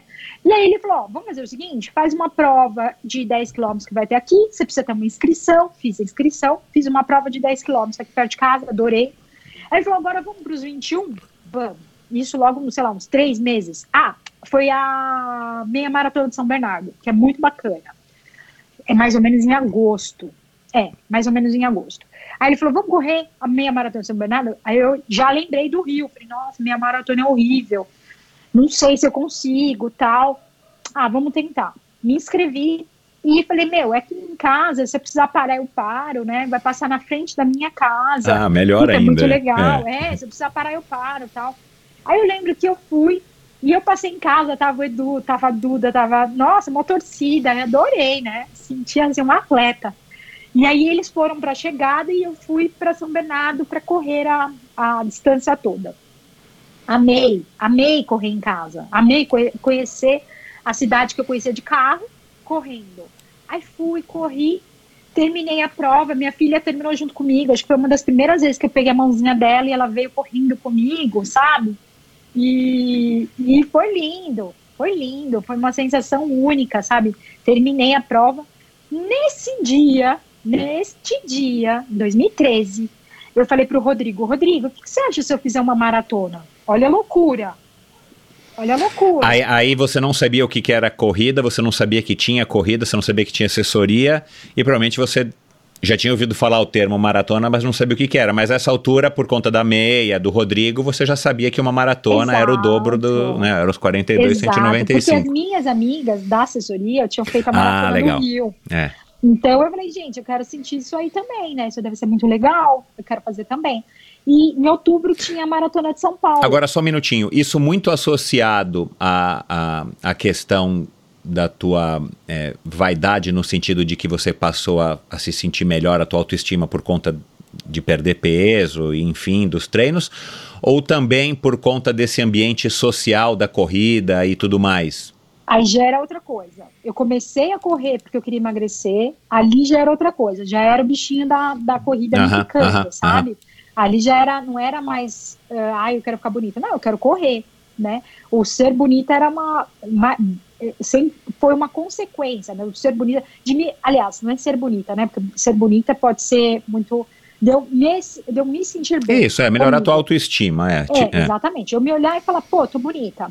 É, ali já era a corrida em si, sabe? E eu fui, eu fui. Fui lá no dia da prova, tava morrendo de medo. Na hora da largada, eu lembro da sensação. Eu lembro da sensação de falar, puta, tô, me, me fudi, me fudi. Porque Ainda em 2013, né? 2013, outubro de 2013. Eu falei, meu, eu tenho 42 quilômetros, tem noção que é isso? Que loucura! Eu falei, meu, vambora, vamos lá. Um, um, um e vambora. Ah, fui indo. Chegou no quilômetro 30, eu entrei em pânico. Claro, porque é bem é. na parte da USP ali. Eu falei, meu, eu não vou conseguir terminar, eu tô muito cansada eu não vou conseguir terminar. E aí, nessa hora, apareceu o Lucas da assessoria, que eles, eles ajudavam as pessoas, né? Ele apareceu de bike e ele falou: Valéria, é a USP. Saindo da USP, você vai ver pessoas, você vai, a, vai voltar a fluir, a corrida, fica calma, é esse, é esse lugar aqui. E, e aí, eu saí da USP. Saí da USP, fomos, continuamos ali. E quando passou da USP, o Edu me ligou, falou: Ó, oh, eu tô aqui esperando. Eu tava com o celular, né? Eu tô aqui te esperando, a gente tá te esperando. Aí eu falei: agora eu preciso terminar. Preciso estar tá lá, minha filha tá lá, meus pais estão lá, preciso terminar. Eles foram todos pra chegada, né? E aí eu, fui chegando, quando faltavam uns dois quilômetros, meu, para mim isso foi o feito da minha vida. Eu falava, cara, faltam só dois quilômetros. Olha que foda isso aqui que você tá vivendo. Eu olhava as pessoas gritando e você, eu entrando ali no Ibirapuera, aquela sensação de falar, meu, eu posso tudo na minha vida agora, tudo, o que eu quiser, eu posso. Aí eu lembro de pegar minha filha, minha filha desceu, o Edu me deu a minha filha, eu peguei minha filha, minha filha pequenininha, cruzou comigo a primeira, a minha primeira chegada, né? E eu cruzei e sentei no chão. sentei no chão e lá eu fiquei, eu falava, meu, duas sensações de cansaço e satisfação, e, euforia. Nossa, de euforia, sabe? E, e a minha filha, muito feliz, o Edu, todo mundo assim, caramba, né? Olha o que você fez, correu uma maratona. E eu, uau, que incrível. Mas doeu muito, porque no dia seguinte eu não consegui andar. É óbvio. E eu fiquei uma semana, uma semana sem condições de sobrevivência, assim, sabe? Tipo, meu, né, é, doía tudo, tudo. No dia seguinte eu não fui trabalhar de dor. Na segunda-feira eu não consegui sair da cama, Olha isso. Fiquei lá deitada. Eu fui no banheiro, eu fui meio que rolando de gatinho até o banheiro e voltava pra cama. Não queria comer. O seu, o, o seu tempo, com certeza, você se recorda, né? Três 3 horas e 58 minutos. Que foi bom, foi um sub 4. é, é, já era o que você tinha, que o Rodrigo tinha previsto para você? A gente não tinha nada, foi... a gente tinha terminar. Ah, tá. A gente tinha assim, vamos terminar. Tá. E, e eu consegui terminar e achei incrível. Mas aí eu falei, nunca mais vou fazer isso. Umas duas semanas depois eu falei, eu vou voltar para essa maratona e vou fazer essa maratona direitinho. Dessa vez eu vou fazer direitinho vou me preparar um ano, vou fazer todos os treinos tal. Conversei com o Rodrigo, falei, não, vamos fazer um negócio muito bem feito. E eu fui. Só que no ano seguinte, Michel, foi, a maratona acho que mais quente que teve de São Paulo, que faltou água. E, e por que, que você 2014. quis voltar? Se foi uma sensação claro, legal, né? Uma realização você correr 42 quilômetros, mas você teve essa, essa, essa, enfim, né? Um cansaço extremo, que é normal, né? Mas naquele momento talvez você não soubesse, né? Depois que você vira um, se torna um corredor e corre maratonas, você sabe que é uma sensação normal. É, por que que você resolveu voltar e você não é, voltar a competir uma, uma maratona e você não se contentou em fazer meia ou continuar nos 10, onde você não tem tanto essa sensação ou tem menos chance de ter essa sensação? Não, eu, eu continuei em todas as provas. Eu gostava muito de 10 quilômetros, inclusive, porque era prova rápida. E nessa época, 2014, eu já me descobri uma, uma atleta, sabe? E, e eu já fazia, assim, é, grandes treinos e tal. Eu já, já era uma, uma corredora, era, já ia super bem nas provas de 10 quilômetros, ganhava essas provinhas de track and field, eu fazia 48 minutos, depois 46, depois 44, Uau. depois 42. Uhum. E o meu sonho, já naquela época, era fazer um sub-40. Na, nas provas de 10, 21, eu fazia uh, 1,45, 1,43, 1,38, fui baixando, até que em 2000 e não sei se em 2015 ou 2016, meu tempo já era assim 1,32 para meia e 42 minutos nos 10, né? Então eu já tinha tempos bons, eu, eu ia muito bem em prova, mas na maratona eu senti o desafio de ter que me preparar, era um, era um empenho muito maior. E, então, e, mim... e quando que o desempenho passou a ser é, importante, o tempo passou a ser importante para você, 2014. de uma pessoa que começou a correr dessa maneira que você contou, é, já com uma idade, né, que, enfim, você tem outras preocupações na sim, vida e tudo mais, sim. você não está buscando necessariamente o desempenho, você nem tem o sonho de se tornar uma atleta, mas é. ao mesmo tempo você foi se descobrindo, como você falou, uma atleta, e de repente você começa a ficar é, ligada no, no teu tempo. É, como é que foi esse processo? Ou foi uma coisa que, enfim, já que você também é contadora, né? Você mexe com números dia, diariamente, eu imagino que você tenha teus números todos guardados na cabeça. Mas de onde que vem essa vontade de ter tempo? Porque também já percebi. No teu Instagram tem, você fala muito disso. É, tempo é uma coisa importante para você. Né? Você, você agora quer fazer o sub 3, tem 3 horas e 2 na maratona, enfim. É uma coisa que você não corre Uh, enfim, pelo resultado que vier, ok, né? Você, você dá valor para o tempo, e não que a gente não deva dar, mas eu tenho a impressão que você curte essa história do desempenho, né? De desempenhar uma corrida excelente. Olha só que interessante. Em, eu comecei a correr em 2013, em 2014 eu comecei a. A, a, eu, a primeira prova que eu fiz, no final de 2013, em dezembro de 2013, eu fiz uma provinha de 5 km da HP que o Edu trabalhava na HP nessa época, 2013 ou 2000, é, foi 2013. E, e eu fiz uma provinha da HP 5 quilômetros. E eu fui muito bem nessa prova e eu ganhei essa prova.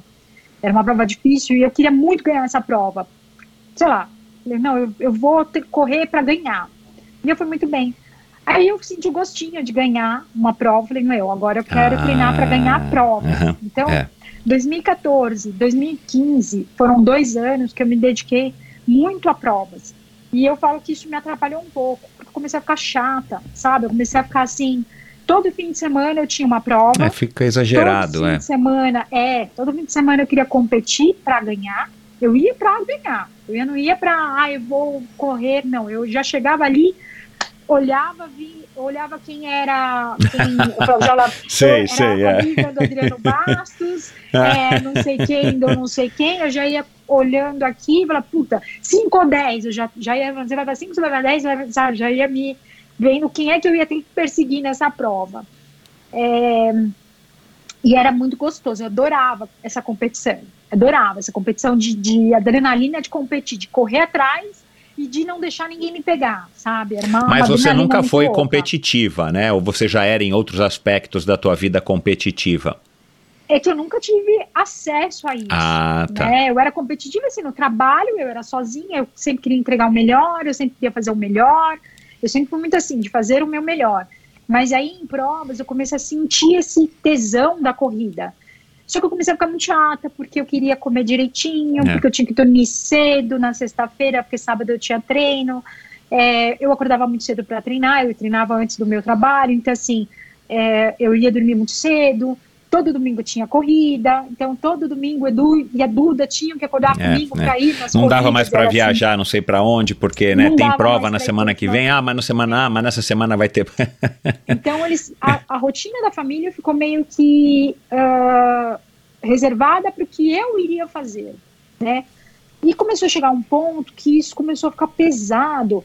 E eu, nessa época, já mexia com a rede social, Instagram, é, mostrando os meus treinos, né? Aquela coisa de, ah, postava meus treinos, postava eu no pódio, comecei a ganhar seguidor, ganhar seguidor, ganhar seguidor. As pessoas começavam a me olhar com, nossa, é a Valerie que ganha as corridas, nossa, então...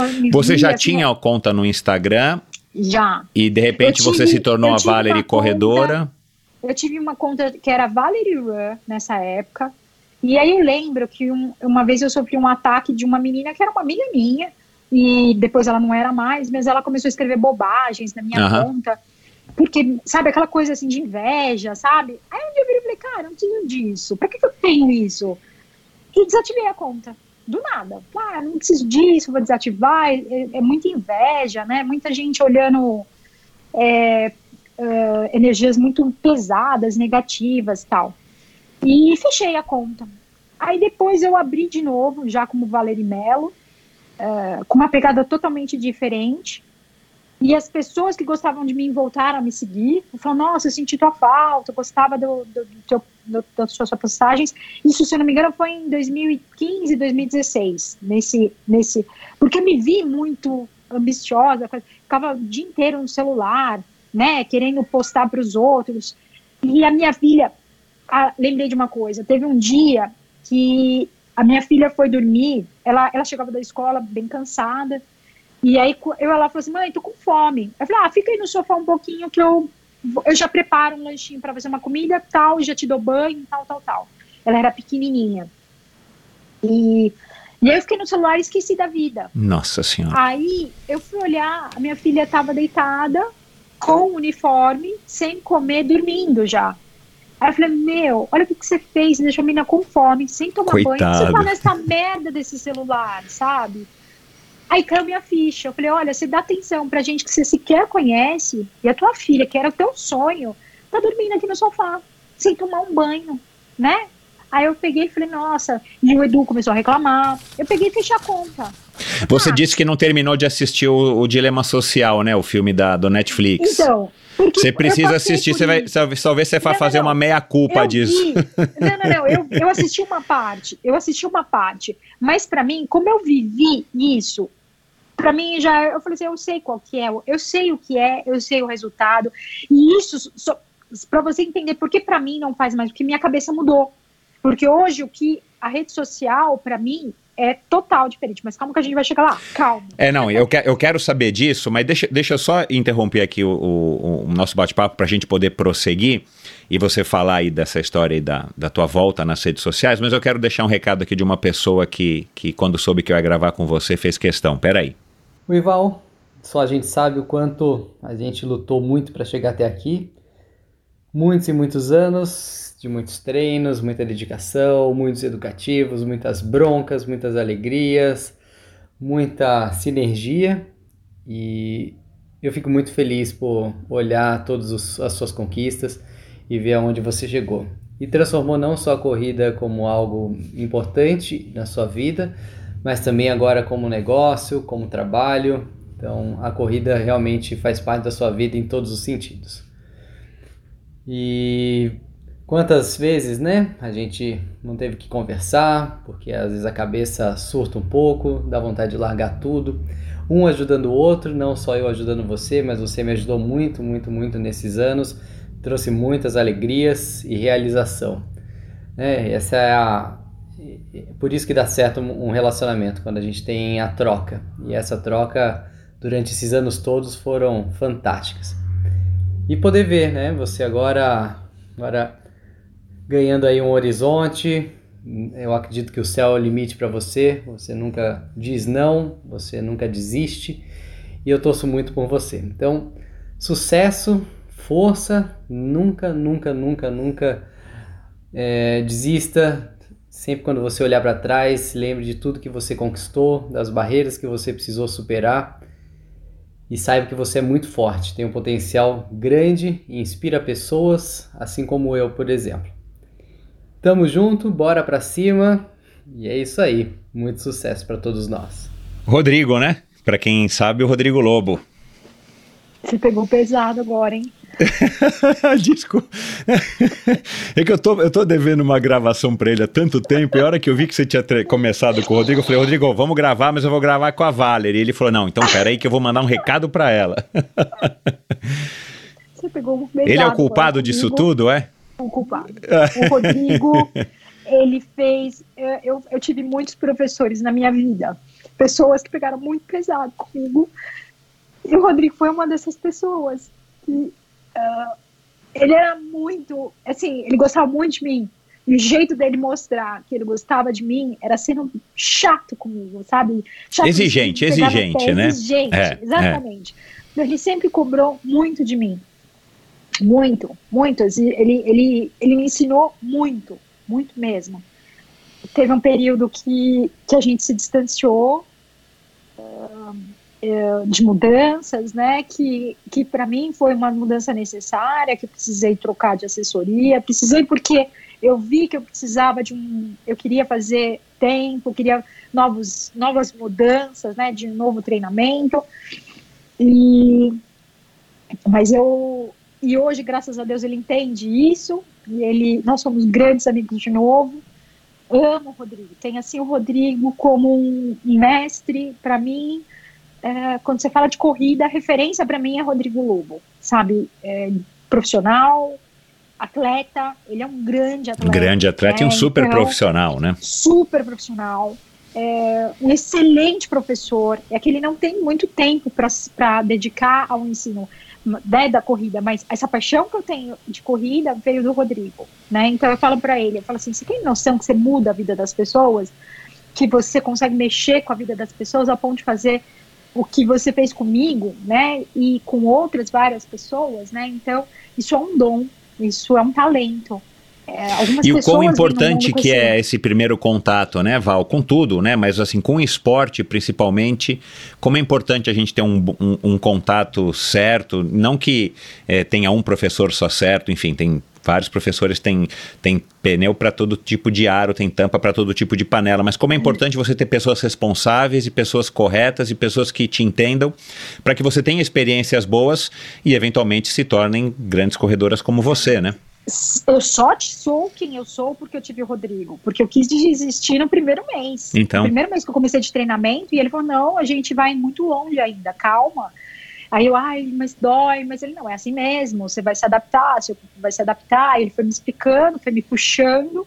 E hoje, quando eu, como eu falo, eu falo para as pessoas, falei, às vezes as pessoas falam assim, ah, mas eu não tenho dinheiro para fazer assessoria. Eu falei, meu, deixa de jantar uma, duas vezes em lugares uh, caros e investe numa assessoria, porque é investimento. Você imagina se eu não tivesse feito esse investimento lá atrás, eu não seria quem eu sou hoje, sabe? E eu tive muita sorte de treinar com o Rodrigo Lobo, né? Eu tive, é, graças a Deus, eu tive o Rodrigo me puxando lá atrás, do jeito certo, né? Então, se eu sou quem eu sou, foi porque o Rodrigo me, me puxou, né? Me, de, de é, como ele falou, educativos, todo mundo fala, não, você corre muito bonito, né? As pessoas comentam, eu acho isso um elogio maravilhoso. Mais do que você é bonita, para mim a sua corrida é bonita significa mais. E quem me ensinou foi o Rodrigo, né? Então, baixa aqui, você. Eu, eu corria muito aqui assim, sabe? Baixa o teu ombro, põe esse braço mais do lado. Hoje eu, eu lembro dele falando. É, né? você fez um post, eu não sei quando, porque eu fui até 2015, mas você fez um post aí que era uma foto, né? Você antigamente sim, e você hoje sim. com uma postura mais de corredora e antigamente uma postura. Né, buscando, né? É. né? Buscando equilíbrio, buscando economia de energia. Então, tudo isso ele me ensinou, né? Eu não tive, eu não fiz Uh, faculdade de educação física, o curso de corrida, mas eu tive aulas intensas com o Rodrigo e com outros treinadores, né? Buscando muita coisa, esse meu interesse por correr cada vez melhor para melhorar minha mecânica de corrida. Eu nunca fiz. Uh, eu nunca fui um fisioterapeuta que me, olha, aqui tá errado, aqui tá não. Sempre o, o Rodrigo foi me corrigindo e foi me acertando a postura, economia e tal, isso tudo foi ele que me ajudou. E né? você vê, só, uma, só uma, outro detalhe, antes de a gente voltar, né, é, antes dessa interrupção aqui, falar das redes sociais, mas você disse que, é, quando eu te perguntei como é que era o esporte até então para você, né, é, até você se tornar mãe, você disse que você nunca teve tanta vontade para seguir adiante e tal, né, a, a, apesar de você ter sido faixa preta de, de taekwondo, mas é, a partir do momento que você se descobriu na corrida, talvez acho que essa seja uma palavra, né, para definir melhor né, a, a, Valéria que se encontrou na corrida, você passou a ser uma daquelas alunas super dedicadas, tipo, é, vai atrás, quer entender, cumpre a planilha certinho, discute, é, ao ponto de você, é, enfim, também ter melhorado tanto? 100%. 100%. Você faz questão queria... de entender o porquê daquele exercício, Sim, qual é o benefício. Eu, eu imprimia, uhum. eu, era, eu era uma aluna que imprimia. Ele mandava a planilha, imprimia a planilha, estudava a planilha. E como eu comecei a competir, fazer provas, eu queria entender como funcionava a recuperação. Então eu competia, na segunda-feira eu entrava em processo de recuperação, eu queria entender como funcionava o corpo, eu ia atrás disso. Eu ia buscava na internet, no Google e falava com o Rodrigo, falava com, com pessoas, com o Lucas também, que é muito técnico da assessoria dele. Então eu perguntava para as pessoas e, e, o Rodrigo ele não usava a rede social dele, ele tinha 500 seguidores. e eu falava, Rodrigo, você tem que usar a sua rede social, né? Porque eu lá atrás, eu já via a internet, o Instagram, como uma base de trabalho. E eu falava, meu, Exato, a é. sua assessoria tem que ser vista. Isso aqui é um negócio, você precisa fazer disso um negócio. Isso lá atrás. E eu comecei a treinar muito com ele, muito próxima, em 2016, no meio de 2016, é, que eu fui chamada pela Nike para ir correr a maratona de Chicago, né? Porque eu já fazia muitos posts relacionados à corrida, e eu tinha muito relacionamento com marcas. Então as agências me procuravam para falar, ó, oh, vou te dar um tênis, testa aí e depois você fala. Então eu fiz isso Quando é que eles. começou é, é, essa tua fase de você ser apenas uma moça contadora, corredora, que posta, como tem um milhão por aí, é, para uma referência que, as, que passou a chamar a atenção das marcas lhe procurarem para, enfim, vender, ajudar a vender produto? Então, eu já tinha uma visão do que, que era legal para uma postagem. Eu, eu, eu acompanhava pessoas, falava, puta, essa foto tá legal, putz, essa foto tá legal. Aí eu tentava reproduzir isso comigo. Então eu pedia para alguém, falar, ó, tira, eu tinha uma noção de fotografia, também gostava muito de fotografia. Eu vou, ó, tira a foto desse ângulo da, de baixo para cima para eu ficar mais alto, eu vou correr, se aperta aqui vamos tirar essa foto. Aí eu fazia umas fotos muito legais, né? Eu, Mas eu isso alguém que você ideia. contratou? No começo era o Não, Eduardo, não, a Duda? Não, não. Eu, às vezes eu colocava o celular apoiado em alguma coisa e deixava Ah, ele tá. gravando. Depois eu pegava lá e tirava. E às vezes pessoa da rua. Assim, tinha alguém na rua e falava assim: moça, pode tirar uma foto pra mim? Era assim, eu sei, que vergonha. Mas era assim. Aí Ah, eu lembro que eu chamei a atenção todo mundo da- tem que começar de um ponto, né? Aqui você já tá de falando. Eu lembro que uma vez, olha que só que bizarro, eu tava, eu terminei um treino lá na Estrada Velha e eu, eu tinha parceria com a Track and Field. Então toda semana eu ia lá e pegava um look da Track and Field, isso em 2015, 2016, não sei. E aí eu deixava o meu celular e fazia os movimentos de corrida e depois captava aquelas fotos. Eu lembro uma vez que passou uma galera de bike e eles deram risada de mim, assim, sabe? O grupinho, deram risada. Ai, olha lá, que, tipo assim, ai, que idiota, tá lá de novo, né? Fazendo foto, sei lá o quê. É, o E preconceito. eu, eu é. senti vergonha na hora. Eu falei, ai, que vergonha, né? Tô aqui tirando foto. Mas depois, na sequência, eu falei, foda-se, quem vai ganhar a roupa do Trackfield é você, são eles. Não, então você foda, valeu. Cada um faz o que quer e, sabe? Ai. Aí eu já, pum, já caía na real. E assim, sabe, Michel, hoje, hoje, hoje, eu falo, cara, que bom que você não desistiu isso, disso, porque isso é o seu trabalho hoje. E hoje eu vejo isso totalmente como um trabalho, 100%, 100%. Eh, Em números, eu ganho três vezes mais do que eu ganho no escritório. Então, assim, hoje isso é para mim um negócio. E por que isso foi tão importante para mim? Porque quando a casa caiu, e assim, né, o que, que acontece? Nessa época eu ganhava roupa, ganhava tênis, então, assim, a ASICS, começou com a ASICS. O primeiro contato que eu tive, a ASICS me convidou para correr uma Golden Run no Rio. E eles me convidaram, eu fui, achei fantástico. Né? Você vai. É porque você é paga. contadora, tá correndo, tá pagando para correr, de repente você Exato, ganha uma inscrição, um você ganha, tênis, né, uma passagem de avião. Viagem, tênis, aquele, aquele final de semana de princesa, né, pra mim, né? Porque eu falo, cara, olha isso, que demais, conhecer pessoas e tal. Aí eu fui e eu, eu corri essa prova com dengue. Eu tava com dengue e eu terminei essa prova. Porque eu, eu passando mal de calor, nossa, muito mal. Mas eu fui, falei, não, eu tô indo pela ASICS, eu preciso terminar. Sabe aquela coisa? Fui, terminei. No dia seguinte eu fiz um teste, eu tava com, Com dengue. sabe? Umas coisas Caramba. loucas. Mas eu fui. Aí depois fui de novo para Brasília, isso com a ASICS. Quando foi em 2016, a Nike já estava de olho de- em mim com a agência. Agência da Nike já estava. Que na época era Milk. A Gil Cassino, o Cado, essa galera aí, já, eles já faziam uns treinos da NRC e eles já estavam meio de olho. Aí um dia a Ju me chamou para conversar e falou: olha, é, é, a gente. Não, antes foi. Não, foi isso, foi isso. Me chamaram para conversar, colocaram a Beth, que era gerente da Nike, nós conversamos. Ele, ó, nós vamos mandar umas roupas para você e a gente quer que você venha no treino do NRC, que acontece às quarta-feiras e tal. E não existia pagamento, eram roupas e tênis. Que chama, hoje chama de permuta. Então você permutava ali, beleza, vamos lá. Aí eu ia, nossa, eu me achava o máximo, né? Tô indo no NRC, tô indo nas provas. Isso eu já ganhava provas, já, já tinha. Mas assim, isso um- antes de você. Fe... Isso é na Vale- Valerie Run ou era já na Valerie Mello? Valerie Melo. Já tinha, eu fechei o Valerie Run, abri o Valerie Melo, mas ali eu já eu já tinha uma, era uma outra Valerie. Ali já eram. Você já estava conseguindo ter coisa, uma separação entre a Valerie total. corredora PJ pessoas, e a Valerie Melo. As pessoas poderiam reclamar, as pessoas poderiam falar, as pessoas poderiam. Eu não ligava. Ali já não batia em mim. Já, eu já tinha uma noção de que desliguei aquilo, eu voltava a ser a Valéria e tinha o meu, a minha família, as minhas provas, eu não corria todo final de semana, eu definia uma prova que a gente chama de prova alvo e eu ia para essa prova, eu, eu já conseguia uh, manter o controle disso. Uhum. E eu também, nessa época, eu tinha feito em, uh, em 2016, eu fui para Boston fazer a minha primeira major. E em Boston, eu falei, eu gastei maior grana para ir. Nessa época, meu marido tinha ficado desempregado em 2016. E foi uma decisão difícil, porque eu consegui índice no Rio, na Maratona do Rio. E em 2016, eu ia para Boston, mas eu falei, cara, eu vou gastar maior grana da família para ir correr em Boston. Isso é pesado.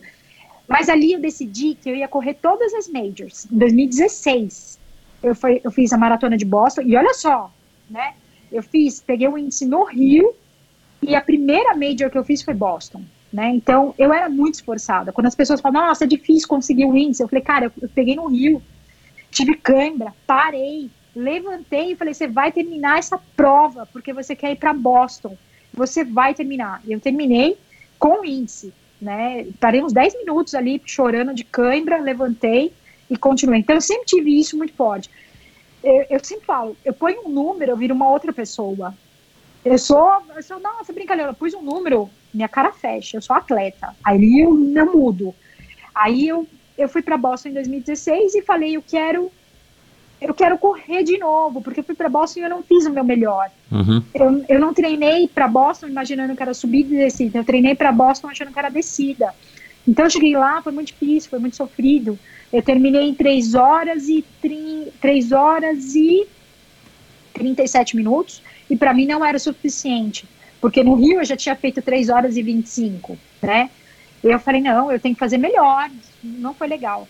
Quando e... você tem um desempenho que não, que não bate com o que você queria, você reage bem ou, ou tipo, sai de baixo, ninguém consegue bem. falar com você? Não, não, não, não. eu reajo bem, eu, falo, eu fico analisando, eu falo, cara, você vai ter que voltar e vai ter que melhorar. Você vai fazer bem, você vai fazer melhor, você tem capacidade para isso. Eu não piro, não. Eu não piro de ficar, ai, não, eu não, não, não viro criancinha que se joga no chão e fica, ah, não. Eu falo, beleza, eu Ô, fiz Val, o meu melhor. Uma, um, você já tinha corrido Chicago, né? Não, Chicago foi na ah, sequência. Ah, foi de, na sequência, tá. Eu comecei a fazer um trabalho com a Nike e aí eu fui convidada para correr Chicago. E foi aí que eu passei a ter muita proximidade com o Rodrigo, porque ele falou: olha, você vai. Porque eu falei, ah, eu, eu fui mal em Boston, eu quero muito bem em Chicago. Uma oportunidade. E eu queria. Eu enfiei na minha cabeça que eu ia terminar em 3 horas e 14 minutos. Eu falei, eu vou terminar Chicago em 3 horas e 14, eu preciso treinar muito. Vou sair de uma maratona de 3 e 37, 3 e acima, para fazer 3 e 14. Eu quero 3 e 14. Eu não quero 3 e 13, 3 e 15. Eu quero 3 e 14. Não me pergunta não sabe por quê. quê. Era 3 e 14. Na verdade, depois eu descobri, eu vi antes, bem antes de quando eu treinava para provas, eu assisti um filme que ele mostrava uma chegada de Londres 3 horas e 14.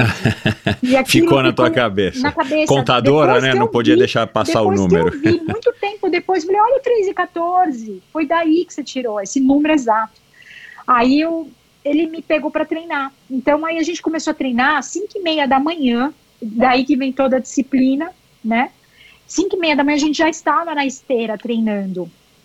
Então a gente fazia é, esteira, corrida, bike e depois eu ainda nadava. 9 horas eu estava saindo da academia para ir trabalhar. Então eu começava às 5 e meia, 9 horas eu saía para ir trabalhar. Então daí eu, eu, tive um contato muito forte com o Rodrigo de disciplina, de dedicação aos treinos, de manter foco, foco, foco eu fazia aula de spinning pensando em Chicago. Eu vou bem em Chicago, 3 horas e 14. Aí eu fui para Chicago, encontrei no avião o Marcos Paulo, falei para ele que eu ia. Ele falou assim: Ah, quanto você quer fazer? Eu, ah, 3 horas e 14. Eu falei, nossa, que forte. Eu falei, é, eu quero 3 horas e 14. Beleza, fui para Chicago e a prova foi incrível, incrível. E no final, tem uma hora em Chicago você perde o seu tempo, né? Você perde o tempo em algum momento ali. E eu passei e, e perdi o meu, o meu, o meu tempo.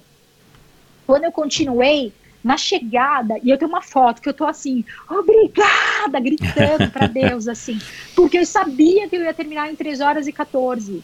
Eu não tinha números, mas eu falei, cara, eu vou terminar em 3 horas e 14 isso daqui. E eu corri feliz, eu corri firme. Nossa, foi sensacional. Quanto que eu fiz? 3 horas, 14 Bizarro, e 29. Meu. Bizarro. Bizarro. O quanto você se joga numa ideia e aquilo acontece. E dessa vez eu fui com tudo pago. Então a Nike pagou para mim, pagou passagem, pagou estadia, pagou a inscrição. E eu falei, falei, não, olha, isso aqui, eu vou terminar as majors com patrocínio, com apoio, né? Com apoio. Patro, patrocínio é o que eu falo, patrocínio é quando você é pago para treinar. Apoio é quando a pessoa te dá tênis, te dá, não paga as suas contas. Aham. Ela paga a sua inscrição e a sua, a sua passagem, as suas coisas todas. E eu comecei a conhecer muito de tênis da Nike, né? Muito, muito, muito. Eu, eu, eu tava lá, eu vi os tênis, eu tinha que conhecer qual os tênis, tudo que lançava, eu tinha acesso a tudo isso. Então eu comecei a ter muito conhecimento com tênis da Nike, com tênis e roupa e tudo isso, né? Em- em- no mundo Nike da, de cera, assim, Aham. sabe? E em 2017 eu fui chamada para assistir o Breaking Two. E aí eu e uma outra moça fomos convidadas para ir lá, as duas brasileiras, né? As únicas do, duas mulheres representando o país. Então eu fui lá e assisti o Breaking Two. A gente foi para Itália, para o circuito de Monza, para assistir o Kipchoge correndo, tentando bater as duas horas. E eu fui vendo corrida e eu fui vendo marketing. Eu fui com a minha cabeça totalmente Ah. absorvendo É, o- o, legal é, o legal é que pessoas. você vive, mas você tá atenta para você absorver desde aquela época que você falou que ia vender lá os. os é, ai, esqueci agora, Serviços desculpa. contábeis. Os serviços contábeis, né? Que você queria fazer uma venda e não, é, e não deixa de ser, né? Até Sim. você tá no Breaking Two e analisar aquilo lá como um- uma grande ferramenta de marketing para vender tênis no final das contas, né? Eu vi aquilo, eu, eu vi, óbvio, né, toda a emoção, toda a paixão, Kipchoge correndo, é, Paula Radcliffe, corri com a Paula Radcliffe, corri com Joanne Benoit, corri com, nossa, é, Shalane Flanagan, corri com mulheres incríveis do meu lado, aqui assim, e, e eu falava, olha o que você está vivendo, eu falava, abre teu olho, suga, Isso, suga, isso, suga isso, essas pessoas, absorve tudo isso, ver essa vivência. Eu nem dormia. Eu dormia muito pouco, porque eu queria estar acordada. Eu voltei de lá, eu tive uma crise fortíssima de labirintite, porque eu queria viver aquilo. Intensamente. Nossa, do começo, meio e fim. É, conversei com muitas pessoas da Nike, conversei com, tech, com treinadores muito fortes da Nike, com gente muito pesada lá, né, de, de anos, 25 anos de Nike, sabe, gente assim, de, né, e ah, vi o Kipchoge não batendo, né? Vi ali, na minha cara. E vi uma, um- uma ação de marketing muito forte que até hoje, até hoje isso se arrasta. A Nike foi certeira em posicionamento naquele momento, né? De, de, de entrar como nós, ah, de não running para total running e todo mundo desejar aquele produto É. eu vi aquilo lá em- de assim, me- começo, meio e fim, eu vivi aquilo, não só vi, ninguém me contou, eu foi vivência. Aí eu voltei de lá com uma cabeça, né? Agora, deixa, 2017. agora deixa, deixa eu te interromper mais uma vez. Uma curiosidade. Da onde que veio a vontade de fazer as majors? É a viagem, é a experiência? É, da onde que veio essa vontade? Né, claro, tem os sete cumes, tem. Já passou gente aqui que quer nadar os sete mares do mundo, tem as majors, é óbvio, mas da onde que, que- o que que te motiva? O que que motiva a Val a ter escolhido esse desafio? E, e depois a pergunta que eu, que eu queria fazer já para, né, a gente tem que caminhar aqui mais para o final, é o que, que vai acontecer depois que você correr a maratona de Tóquio vestida de panda? Então, olha, olha só que interessante. As majors, a gente vem com propósitos que a gente não sabe exatamente o que, que a gente. A gente vem com coisas que você fala, nossa, que absurdo, mas você veio para fazer isso na tua vida. Você foi construído para conquistar certas coisas. E para mim foi as majors. Eu tenho certeza absoluta. que eu vim para correr todas as majors. E correr todas as majors para mim foi fundamental, porque eu levantei nos piores dias da minha vida pensando, você precisa se manter ativa. Eu não tinha nenhuma linha de chegada, eu não sabia de nada, mas eu sentia no meu coração que eu tinha que continuar firme, correndo, porque um dia essas, é, eu costumo dizer que é o seguinte, o telefone vai tocar. E o telefone vai tocar, você tem que estar pronta para atender esse telefone. Você tem que estar 100% treinado e você tem que fazer o seu melhor em todos eles. Você vai ter uma oportunidade única de vida. Que mil pessoas, milhões de pessoas gostariam de viver o que você vai viver. Você tem que uh, abraçar isso com corpo e alma. Então eu treinava, e quando eu falo que os piores dias da minha vida, eles chegaram, né, em 2017, foi, eu corri Chicago 2016, 2017 eu fui para Argentina, já treinando muito com o Rodrigo, fiz 3 horas e 2 na maratona, e aí o desejo do sub 3. Fiz a melhor maratona da minha vida até então, focada, treinada, preparada, sem dor, terminei pulando. Foi, foi um, para mim, eu saí de uma 3 horas e 14 para 3 e 2. Isso é um pulo absurdo. E na época, eu, pessoas muito próximas, e, e como eu estava no digital, é, começaram a falar que eu usei Apple, essas merdas aí, esses, esses negócios todos, e eu nunca usei nada. Foi sempre luta, sempre garra. E eu falo: homem termine abaixo de 3 horas, ninguém questiona. Mulher termina bem, ah, tem que ter alguma coisa, alguma coisa você fez, pra, não existe mérito, né? E foi tão louco isso nessa época que até eu me questionei. Eu sabia que eu não tinha feito nada. Aí eu comecei, será que eu não, sei lá, não tomei algum suplemento? Olha a ideia, né? Nossa, você começa bizarro. síndrome do da impostora, sabe? Eu comecei É. a falar, puxa, mas. E aí eu, aí eu tive que criar coragem e falar, não, Valéria, você sabe o quanto. 5 e meia da manhã você estava naquela esteira. Você nadou, você pedalou, você lutou. Isso tudo essas pessoas não enxergam, mas você sabe, Deus sabe. Então você foi merecedora, parabéns. Então, eu- eu- eu- o lado B da rede social é esse: as pessoas te julgam sem saber absolutamente nada. Você aí lê todos você- os comentários que as pessoas fazem?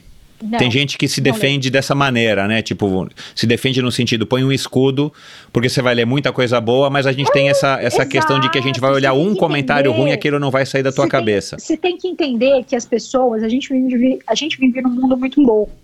Você tem que entender que tem pessoas aí que elas não, elas vão te julgar por aquilo que ela tem dentro do coração dela e você não sabe o que ela tem dentro do coração dela. E pode ser muito cruel. E, e se você leva isso para você, você se envenena. Então eu não, eu hoje eu vejo, às vezes eu vejo algum comentário no YouTube é muito cruel, eu evito ao máximo, mas às vezes eu vejo, e às vezes as pessoas falam assim: ah, você deveria fazer isso, deveria fazer aquilo. Aí eu falo assim: cria o teu canal primeiro, e aí quando você for vencedor nisso, eu escuto o que Exato. você fala. Porque é muito fácil você falar e Exato, fazer as é. coisas quando você não faz. E hoje, Michel, assim, eu tenho muita consciência de quem eu sou. Eu sei de onde eu vim, eu sei o que eu passei. É, eu sou uma mulher que completar 42 quilômetros para uma mulher já é muito difícil. Imagina fazer isso sendo a, a melhor brasileira ou a melhor alguma coisa, é, trabalhando, cuidando da família, cuidando da filha, fazendo, acontecendo. Isso tudo é muito forte, né? Então eu sei o que eu carreguei. E em 2017 eu fui para, fui fiz essa maratona. E em 2018 é, é que eu falo que que foi quando a vida veio muito forte e me ensinou. E, e eu hoje eu sei que eu estava fui treinada para viver esse momento que, que eu passei na minha Ah, vida. que que foi interessante, quando claro, o Edu é. ficou muito doente. Michel, uma das primeiras. Quando o Edu começou a ficar doente em 2017. eh, um dos, dos. Ele teve ela, que é esclerose lateral amiotrófica, e um dos primeiros indícios é como se fosse uma depressão. Então ele começou em 2017 a ficar muito perder vontade para tudo, ele ficava só no sofá, e ele era um cara muito ativo, jogava basquete, ele começou a ficar muito triste, tudo para ele, ele ficava bravo. Isso já é um indica- indicativo da, da doença, mas eu achava que era depressão. Aí ele foi jogar basquete em 2017, em novembro de 2017, e ele voltou com muita dor nas costas e começou a perceber que ele estava perdendo a força no braço, a força no corpo. Aí ele ia no hospital, falavam que era pneumonia, que ele tinha pneumonia, aí depois um problema na coluna. E em 2017, nós viajamos para os Estados Unidos em dezembro. Nós passamos o Natal nos Estados Unidos. E nosso casamento já estava muito difícil, porque ele estava numa situação muito brava, tudo incomodava. E eu ficava pensando, falei, caramba, né? Eu me esforço ao máximo e ele tá sempre bravo, tudo para ele nada funciona. E eu lembro que a gente foi para Buenos Aires com tudo pago, eu paguei tudo. E tudo ele reclamava. Chegou uma hora que eu falei assim, na, na maratona, né? Eu falei, meu, eu fiz o meu melhor. A gente tá aqui, você não agradece nada, você só reclama. E, e hoje eu sei, ele estava muito doente já. Ele já estava bem doente. E em 2016, 2017 para 2018, no primeiro dia do ano, eu estava nos Estados Unidos e eu assisti um filme chamado A Beleza Oculta. É, você fala que, disso, é. Que é um filme com Will Smith e ele perde a filha e a história é muito bonita, né? Quem tiver a oportunidade de assistir esse filme, assista, a história é muito bonita. E ele fala sobre amor, tempo e morte. Como a nossa vida é muito forte a morte, a vida e a morte, elas são muito fortes, elas têm, umas, têm uma energia muito Caminham forte. Caminham juntas, vida, né? Caminham juntas. É. E a morte, é... mas se você abrir teu olho, você enxerga a beleza oculta. Que sempre existe algo tentando te ajudar. Sempre, a morte ela vai chegar, mas ela sempre vai chegar te, te segurando e te amparando nos momentos difíceis, mas você precisa estar atento, senão você vai só reclamar, e, e vai cair num buraco. É. E, e, o, e o filme mostra ele não enxergando essa beleza oculta, até que no final ele enxerga é. e ele se perdoa de ter perdido a filha, né? E eu, a, quando essa frase, não se esqueça de perceber a beleza oculta, passou, eu senti que era Deus falando comigo. Que ia ser um ano muito. Eu estava nos Estados Unidos, passando o Natal, e eu senti Natal, Ano Novo, vindo tudo aquilo vendo tudo aquilo, e eu falava assim: uh, o Edu já estava doente, já estava, ele andava muito difícil, andava todo meio torto, e a gente não sabia o que era, e eu sabia que era uma doença muito difícil e que eu precisava ser muito firme, porque a minha missão, a minha, a minha principal missão tinha chegado. Tudo que eu passei, eu ia viver naquele momento, a tormenta, né? E que eu precisava manter meu olho aberto agradecendo. Você acha que você você falou aqui agora no para quem não sabe, né, a história, vou, vou colocar aqui a recomendação para ouvir o o podcast uh, A Correndo a Própria História, né, com a Valerie Mello, que Sim. foi ao ar, acho que em janeiro desse ano de Sim. 2020. É, mas enfim, eu vou colocar os links tá lá no Spotify para quem quiser ouvir. Mas enfim, você relata lá com maior, bastante detalhes que ele acabou né, piorando, piorando, piorando. Em agosto ele veio a falecer. É, e você acabou de falar para mim uma coisa que eu acho que você não havia dito lá, que você sabe, que você sente que você foi treinada durante essas corridas, esse breve período de 2013 para 2018, é, para você enfrentar esse que foi o momento mais difícil da sua vida até hoje. É, mas você acha que, que foi. É, a, a, a, você está usando a corrida, cara, como uma metáfora, mas você acha que é, se não tivesse sido a corrida, você não teria enfrentado dessa maneira? 100%. Cara, curioso 100%. isso, né? Porque, assim, Porque, a gente vê é... você, né, Val, e você sabe disso, não, não tô aqui querendo puxar saco, mas assim, você é uma mulher forte, o, o, o Lobo disse isso, todo mundo diz isso, e as pessoas acho que reconhecem isso em você no teu Instagram, não é à toa que você tem, sei lá, 200 não sei quantos mil seguidores mas é, é, eu tenho a impressão que você já era assim. Talvez você não tivesse descoberto isso né?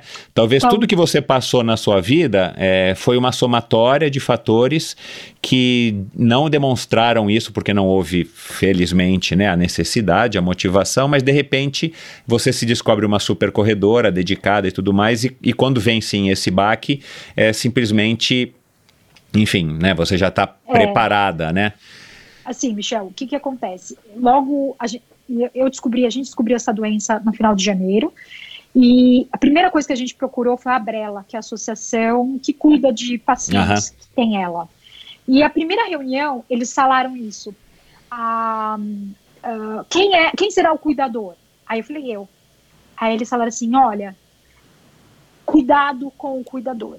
Porque 70% dos cuidadores, isso é muita gente, ou morre ou fica muito doente, tem que abandonar a função, ou desiste. Porque é uma carga muito pesada, né? Porque é uma carga muito pesada. Eles, eles, eles falaram pra gente, isso no primeiro dia.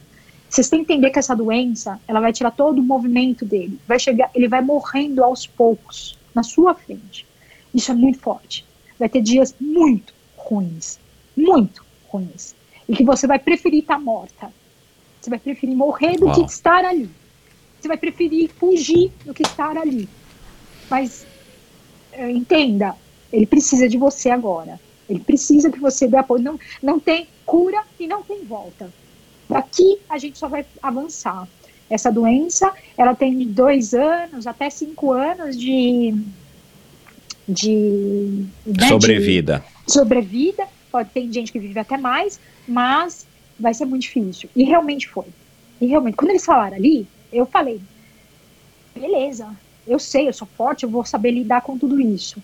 Mas à medida que as coisas foram acontecendo e foram chegando, é É, só, quem, só quem passa sabe, né? É só que. E eu conheço vários casos de várias pessoas que morreram, de cuidadores que morreram antes do paciente. Porque, de, de ela. Porque é muito, Muito duro. duro. É. muito duro você ver uma pessoa que você ama morrendo todos os dias um pouquinho. Sabe? A gente sabe que a gente tá morrendo. Mas quando aquilo é colocado como. É. ah, Não, e de uma forma acelerada, né, Val? Ainda tem essa outra um questão, dia ele né? tava mexendo É. a mão, no dia seguinte ele não mexe É. mais. E, É. e a forma que foi, sabe? É, eu acho que é sem dúvida a pior doença do mundo, porque ela tira tudo de você, né? Ela vai tirando tudo de você. Até o momento que. E ele tem dois metros quatro. E quando eu falo assim, que Deus me preparou, essa força toda. Se eu fosse uma mulher de 50 anos, eu sou mais nova, eu era mais nova, se eu fosse uma mulher de 50 anos, sem força, sedentária, eu não ia aguentar carregar ele né? E teve momentos que eu precisei tirar ele do chão, teve momentos, todos, a gente dava banho nele, né? A gente usava uma, uma máquina para tirar um guindaste, um mini guindaste, É. para tirar ele da cama, Aham. pôr, para dar banho, era todo um processo, isso todos os dias. Então a gente tinha todo esse trabalho de, de banho, enfermeiros e tal. E em, em agosto de 2018 a nossa casa virou um hospital, né? Uma UTI com equipe de enfermagem 24 horas, médicos, enfermeiros, fisioterapia todos os dias, duas vezes ao dia, e tudo para manter o Edu muito bem. Gente, eu pensava isso, eu falava assim, a gente vai te dar dignidade, né? Coisa que muito paciente com ela não sequer sabe que tem ela, sequer entende que está doente. Então aí foi esse processo todo e, e a gente cuidando e a gente fazendo.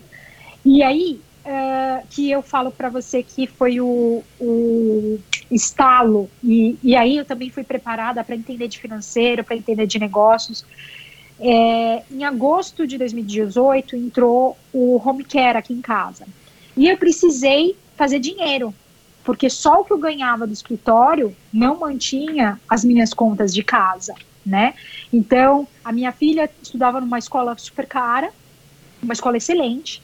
É, eu, eu tinha que pagar todo o tratamento até eu conseguir o que o convênio, entrei com uma ação e o convênio aceitar Não, isso. sempre a briga. Por conta nossa, é uma briga.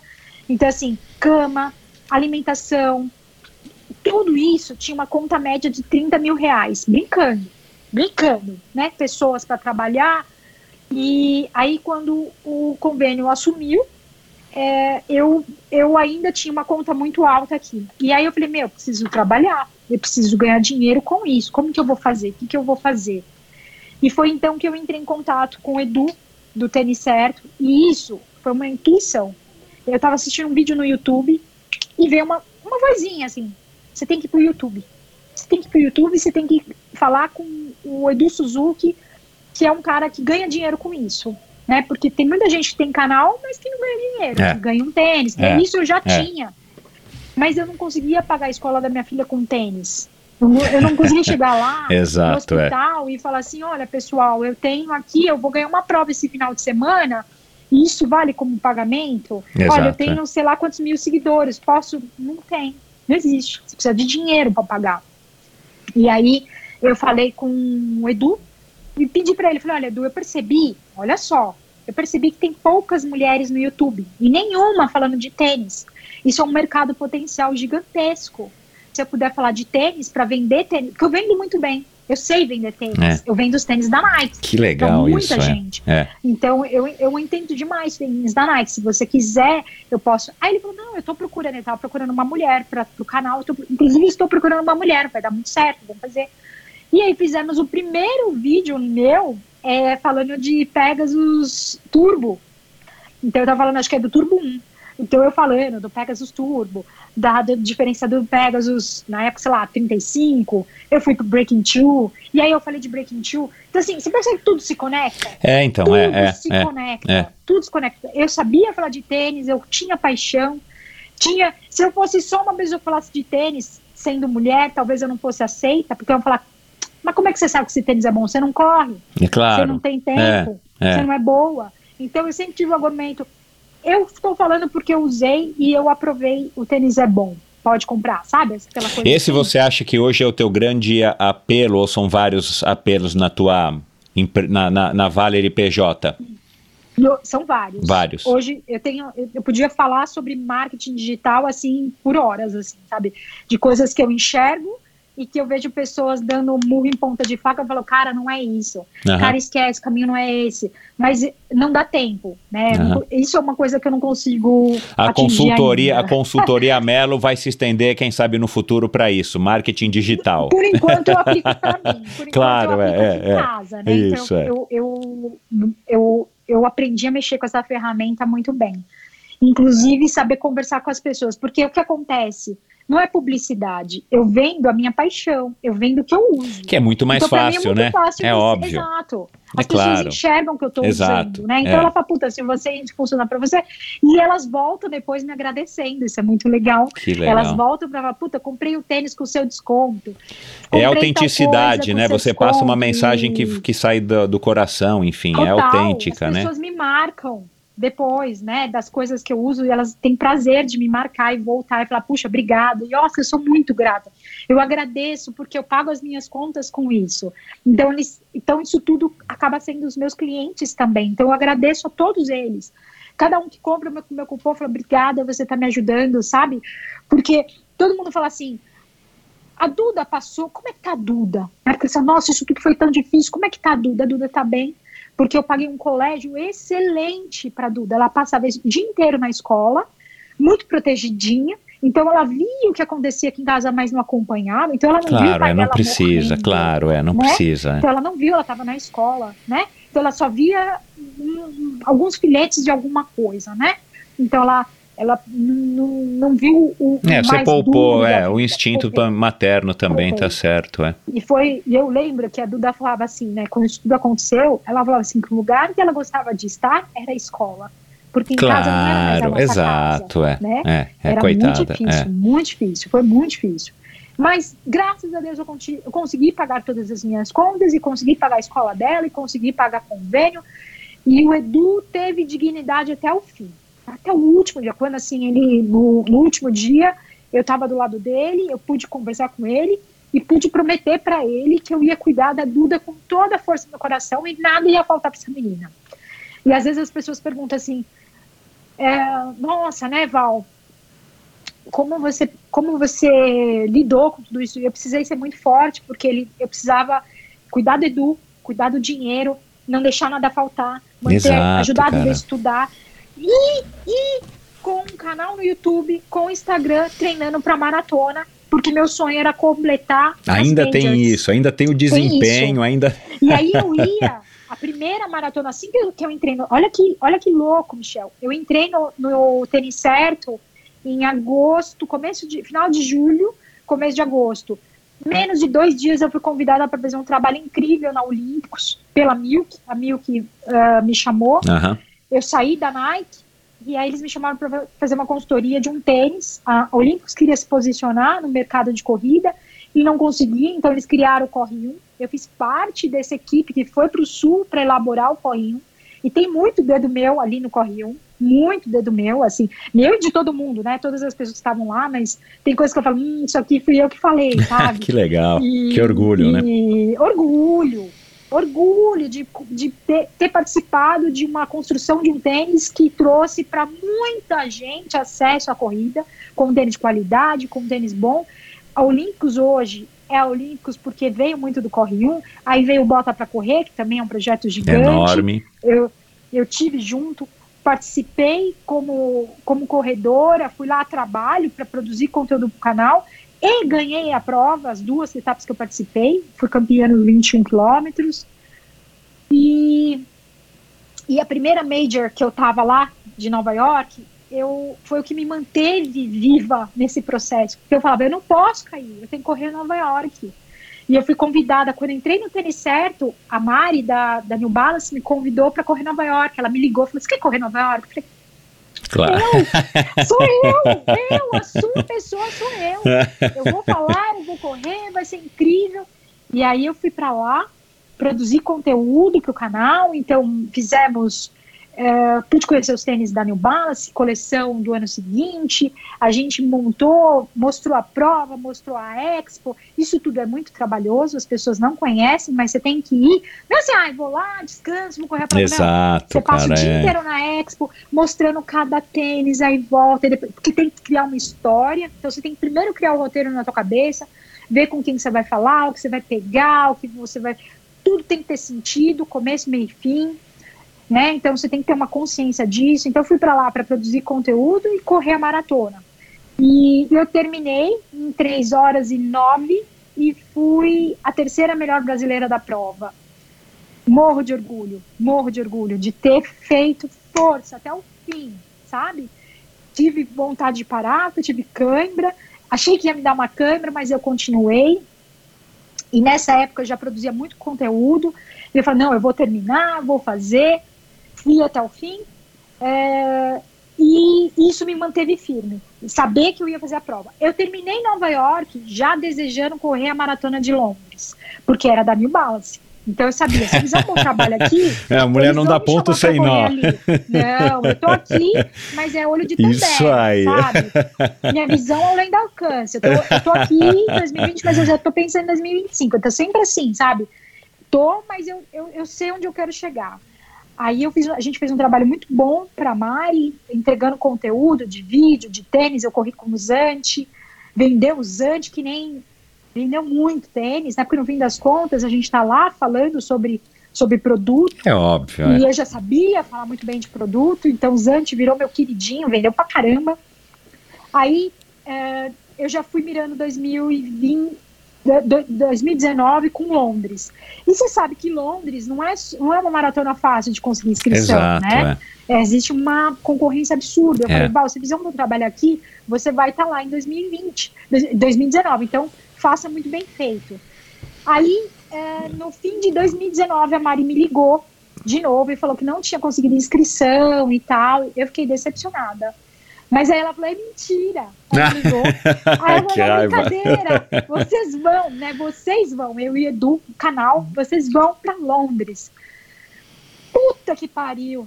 Eu falei, cara, você tá de brincadeira. Eu, eu não acredito que eu vou para Londres.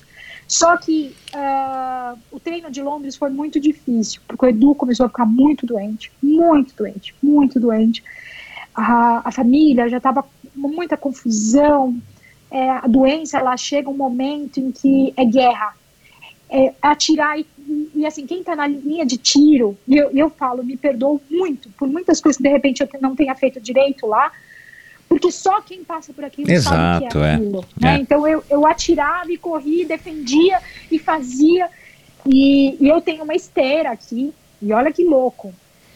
Quando eu fui para a Maratona de São Paulo, teve também a Maratona SP City em 2018, que eu, do nada, uma pessoa entrou em contato comigo e falou: Olha, eu queria colocar uns aparelhos na sua casa. A única coisa que você tem que fazer numa esteira, uma bike, é só usar, treinar com ela. Eu falei, cara, sou eu. Eu não posso sair para treinar, pode deixar na minha casa. Então a gente pôs aqui a esteira, eu moro no sétimo andar, nunca vizinho nenhum reclamou de barulho de esteira. Então eu treinava antes de trabalhar na minha esteira. Então eu fui treinando para Nova York nessa esteira, aqui do meu lado. Começar muito cedo. E eu já dormia aqui nesse quarto que eu estou agora, numa caminha. O Edu dormia no quarto do lado, com enfermeiros e tal. Mas eu não dormia já muito bem, porque ele acordava muito à É noite. óbvio, então, é. se eu dormisse três horas, era muito. Isso, treinando para uma maratona, Londres, produzindo conteúdo para o canal, para o Nossa. Instagram, trabalhando, pagando conta, treinando sozinha de madrugada, sem ter ninguém para me puxar. De onde é que vem Então- essa energia, Val? É Deus. Hoje, se eu tivesse que fazer isso, eu não faria. Isso é Deus. Isso é um negócio que, que naquele momento, o meu sonho era correr a maratona de Londres. E olha, eu tive uma inflamação no posterior da coxa que eu não conseguia andar direito. Eu fui para lá mancando. Eu não conseguia andar. Eu não conseguia andar. Só que eu não conseguia. Sabe, eu, andava com dificuldade. Eu falei, meu, como é que eu vou correr uma prova 42 quilômetros do jeito que eu tô? Eu não vou conseguir. E aí, no dia da prova, eu levantei, eu, sa eu saí da cama e falei, Deus, se tiver alguma coisa muito ruim tentando me impedir de chegar no meu sonho, tira de mim, porque eu sou merecedora. Eu, eu, eu mereço estar aqui. Eu mereço. Se tiver uma coisa muito ruim que tá, tá me causando essa dor, tira de mim. Faz isso, por favor, para eu poder só correr. Eu só quero terminar. Eu não preciso ser melhor, eu não preciso de tempo. Eu só quero terminar e me divertir nessa prova. Eu não quero sentir dor. Me permite isso, por favor. Eu fui para a prova e foi a melhor maratona da minha vida. Londres 2019. Eu corri leve, sem dor, feliz do começo, do meio e do fim. E teve uma passagem que eu vi o Kipchoge correndo, e ele bateu o recorde lá, Kipchoge e o Mofara, eles passaram do meu lado no quilômetro 21. Se eu esticasse meu braço, eu, punha, eu colocava a mão nele, sabe? Eu, eu, eu passei falei, caralho, olha isso que você tá vivendo! Puta que pariu! Eu falava, meu, olha isso, olha isso! E eu falava assim, sabe, foi, meu Deus, eu olhava e falava, meu, olha, olha, eu nunca teria a possibilidade de estar lá, viver tudo aquilo. Mas eu tava, eu tava vendo, eu falava, meu, olha que, que absurdo tudo isso que você tá vivendo, meu Deus? E eu ficava o tempo todo, ai, obrigada, obrigada, obrigada. E a maratona, eu fiz eu fiz muito mais de, 40, de 42 quilômetros, eu fiz mais de 43, porque eu ia dando mão para as crianças, high five em cada canto. Eu parecia uma maluca, assim. Ia para um lado, ia para o outro, ia para o outro, e gritava, e, e, mexia com a turma, e, e, jogava beijinho, porque lá é muito gostoso, que como a prova é uma prova que tem é, uma causa né, muito forte de doenças, de arrecadar fundos eu falei com o pessoal do câncer, eu falei com o pessoal, sabe, eu ia dando mão, eu ia feliz da vida. E quando chegou no quilômetro 40, eu comecei a chorar de tristeza. Porque eu falei, meu, tá acabando! Primeira vez na vida que eu cheguei no quilômetro 40 e fiquei triste por estar acabando a prova. É. Sem dor, zero, senti uma dorzinha de nada. Terminei a prova em 3 horas e 11, fiz muito mais de 42. Fui a segunda melhor brasileira da prova e terminei sambando, sambando. Eu terminei, eu falava, cara, na adrenalina, de pensar nisso, eu, eu fico tremendo, de, de, sabe? Que, que absurdo que eu vivia naquilo lá. E eu sabia que era meu, eu sabia que era meu propósito, eu sabia que eu fui criada para viver aquele momento. E que se tinha alguma coisa ali tentando me impedir, foi tirada, sabe? Foi mágico, foi tirada assim, um bisturizinho ali. Eu não tinha mais dor nenhuma. Nada, não senti nada. Aí fui para casa super bem, super feliz. Mas quando eu cheguei em casa, o Edu não era mais o Edu. A doença tinha avançado assim, absurdo. Eu cheguei aqui, a voz dele já estava falhando, ele já não conseguia engolir direito, ele tinha dificuldade para engolir. E uma das únicas coisas que, que dava prazer para ele era comer. E eu tive que tomar a decisão de não deixar mais ele comer. Né? Então eu conversei com ele e falei: olha, você não está engolindo muito bem. Eu não quero, uma coisa que eu falei para ele, não queria que você morresse aqui em casa engasgado, porque vai ser duro para mim, vai ser duro para nossa filha, então a gente vai interromper a sua alimentação. E foi muito difícil para ele, porque é, era a única coisa que ele, ele, tinha vontade, era de comer alguma coisinha de vez em quando, e eu tirei isso dele, né? Então é muito duro. Eu tinha que ficar fiscalizando, porque ele queria comer e ele pedia, eu falava, não posso, não posso, não posso, não posso te dar nada, não posso te dar nada. E foi a fase mais difícil da minha vida que eu vivi, porque foi duro demais.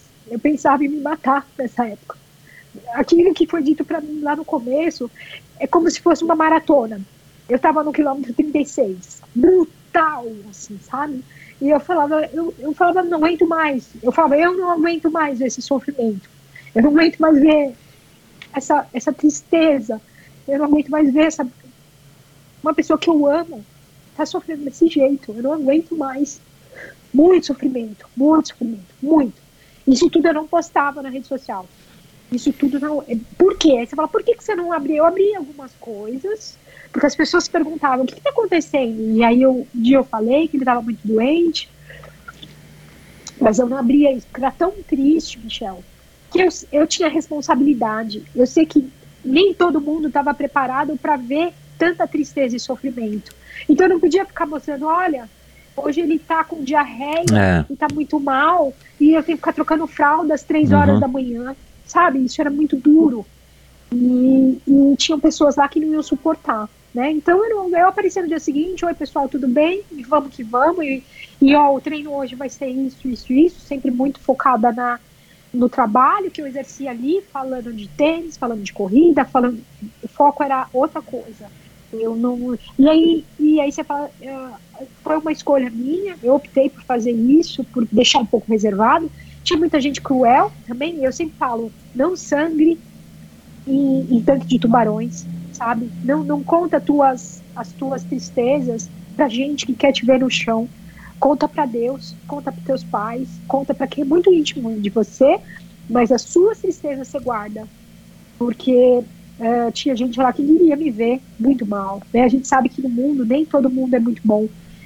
Houve uma vez que eu estava treinando para uma dessas provas e todo final de semana eu tinha que, que ir no mercado comprar, fazer o mercado para os enfermeiros, para toda a equipe, né? E todo mundo, né? Minha filha, eu, enfim, todo mundo. E eu trazia dois carrinhos de mercado. Dois. Porque eu comprava muita coisa para todo mundo. Durava, durava 15 dias, mais ou menos, né? Então eu fazia muito, eu gastava muito no mercado. Tinha uma conta bem pesada lá, porque. E aí era assim, eu, eu via casais fazendo compras e eu sempre sozinha. Eu via meus amigos saindo para jantar e eu sozinha. Eu era eu sozinha. Porque o Edu não era mais o meu marido naquele momento. Ele era alguém que. Ele era meu filho. Eu tinha um amor. E é o que eu falo: a, a relação de homem e mulher é fácil, porque vocês têm o relacionamento, um traz um presente, um vai no, no cinema, tem, existe namoro. Mas e quando aquela pessoa não tem mais nada para te É? E ela é. só reclama, porque pensa assim, o Edu estava se afogando, ele tomava anti, antidepressivo, não era mais ele. Exato, né? é. Ele, ele tinha uma tristeza, ele tinha uma, uma, uma coisa muito difícil ali, ele estava lutando. E, e ali você tem que escutar a reclamação e falar: não, eu tô aqui mesmo na porrada, eu tô aqui É, por você e eu vou estar aqui por você. Lembro que Compaixão. Eu tinha feito compaixão, exatamente. O que eu aprendi sobre compaixão nesse processo não está escrito na história, né? Aí eu, eu tinha ido, eu fiz logo cedo um treino muito forte com amigos meus da assessoria, meus amigos treinavam comigo e eu treinava com homens porque eu treinava mais forte com os meninos. Não tinha mulher para treinar comigo, então vinham os homens. E eu, eu postei uma foto, eu e os meus amigos e tal, né? Todos sem camisa, né? Todo mundo muito bonito, porque todo mundo atleta e tal. E, e eu lembro que eu postei essa foto de manhã e aí eu abri meu Instagram e uma mulher escreveu assim para mim: Nossa, seu marido não fica chateado de ver você com tantos homens enquanto ele tá na cama? Aquilo acabou comigo, por um segundo, sabe? Aí eu respondi para ela, falei: Não. Sabe por quê? Porque são estes homens que são meus amigos que me puxam para treinar. E eu tô aqui agora fazendo compra, porque a compra pro meu marido, que está muito doente, cuidando dele, contando das contas dele, porque eu me mantenho correndo firme, forte, com pessoas fortes me puxando. E, e o seu preconceito, isso uma mulher falando para outra mulher. Eu falei assim, a tua cabeça é muito pequena ainda, comparado à minha cabeça. Então, assim, é, é ridículo isso que você acabou de fazer. E eu não vou deixar você me derrubar. E, e os meus sonhos me mantinham em movimento. E eu precisava ser boa, Michel. Se eu fosse só uma corredora simples, eu não ia ter destaque, eu não ia ter grandeza, não ia. Por que, por que esse interesse em conhecer a Valerie? Porque ela corre bem, porque ela corre forte, porque ela tá sempre bem. Eu sabia disso. Então eu tinha que me manter firme. Isso tudo era muito natural, não era, era assim, ah, eu tenho que fazer porque. Não, eu fazia porque era natural meu, né? Eu queria correr bem, queria correr forte, então eu tava lá. E, E esse dia foi muito, muito, muito assim. E aí eu pus as compras no carro e eu fiquei perguntando: cadê as pessoas que julgam? Cadê as pessoas que apontam o dedo? Nenhuma veio aqui me ajudar a tirar uma compra do carro, que do carro ia para um outro carrinho, que ia para casa e eu tinha que tirar tudo para guardar tudo. Eu odiava fazer com o mercado. Eu odiava fazer mercado. Acho que de todas as coisas era que mais difícil. E sempre se, eu, um dia eu contei isso pra minha mãe, bonitinha. Ela começou a vir comigo, sabe? Ela falou: quais são os dias que você vai fazer compra que eu vou lá com você? Então, a cada 15 dias, minha mãe é comigo. Ela ia lá junto comigo, do meu lado, fazer compra comigo. Eu só passei pelo que eu passei porque meus pais estavam do meu lado. Começo, meio e fim. Eu só fui para Londres porque minha mãe ficou aqui em casa cuidando do Edu e da minha filha. Eu sou, olha, uma das coisas que meu pai fala é que ele tem muito orgulho de mim, muito orgulho, porque ele fala, filha, muita gente teria desistido. Eu não faria o que você fez. Dar banho, trocar fralda, as coisas que você. As vezes que você foi no hospital brigar, tinha até nível de ter força. Ir pro hospital, bater na mesa e falar: vocês vão atender o Eduardo porque ele é um ser humano ele precisa de atendimento, não daqui um ano, ou não quando vocês acham que ele tem que ser atendido, mas tem que ser agora, sabe? Da dignidade. Eu batia na mesa e falei: ele é um ser humano, ele tem que ter dignidade, e vocês vão dar para ele o que ele precisa. Eu saía desses hospitais destruída, porque eu brigava, sabe? Eu tinha que, eu tinha que falar grosso, e não era o meu perfil, mas eu tinha que fazer porque senão ninguém ia cuidar, ninguém ia fazer, ele ia morrer sozinho, sabe? Como tantas pessoas morrem nesse país sem atendimento médico, sabe? Então, é, eu usava essa força para todos os momentos. E, então, assim, quando você fala o uh, que, que você tem de, de, de verdade, quem são as pessoas, eu tenho sei lá quantos mil seguidores no Instagram, tem um monte de gente também no Tênis Certo, mas poucas pessoas me conhecem como os meus pais. E eu dou atenção aos meus pais. Eu escuto o que eles falam. Né? Eu tinha uma relação muito difícil com a minha mãe.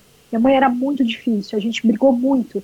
Hoje eu tenho uma paixão, um carinho gigantesco, porque só eles sabem o que eu passei de verdade. Só minha mãe, eu, eu, eu chorava, pedia para minha mãe me ajudar. Tinha vezes que eu, que eu não aguentava, mãe, eu não tô aguentando. Hoje eu, eu já não tô aguentando. Foi muito difícil. E minha mãe chorava junto comigo nós duas ali, a gente, ela, ela sentia demais, sabe? E, e o Edu, ele era um homem muito bom. Ele era um pai muito bom, um filho muito, muito, muito bom, um genro muito bom. Então eles sofreram junto, né? eles sentiram junto essa, essa partida dele. E eles sempre estiveram do meu lado, sabe? Sempre.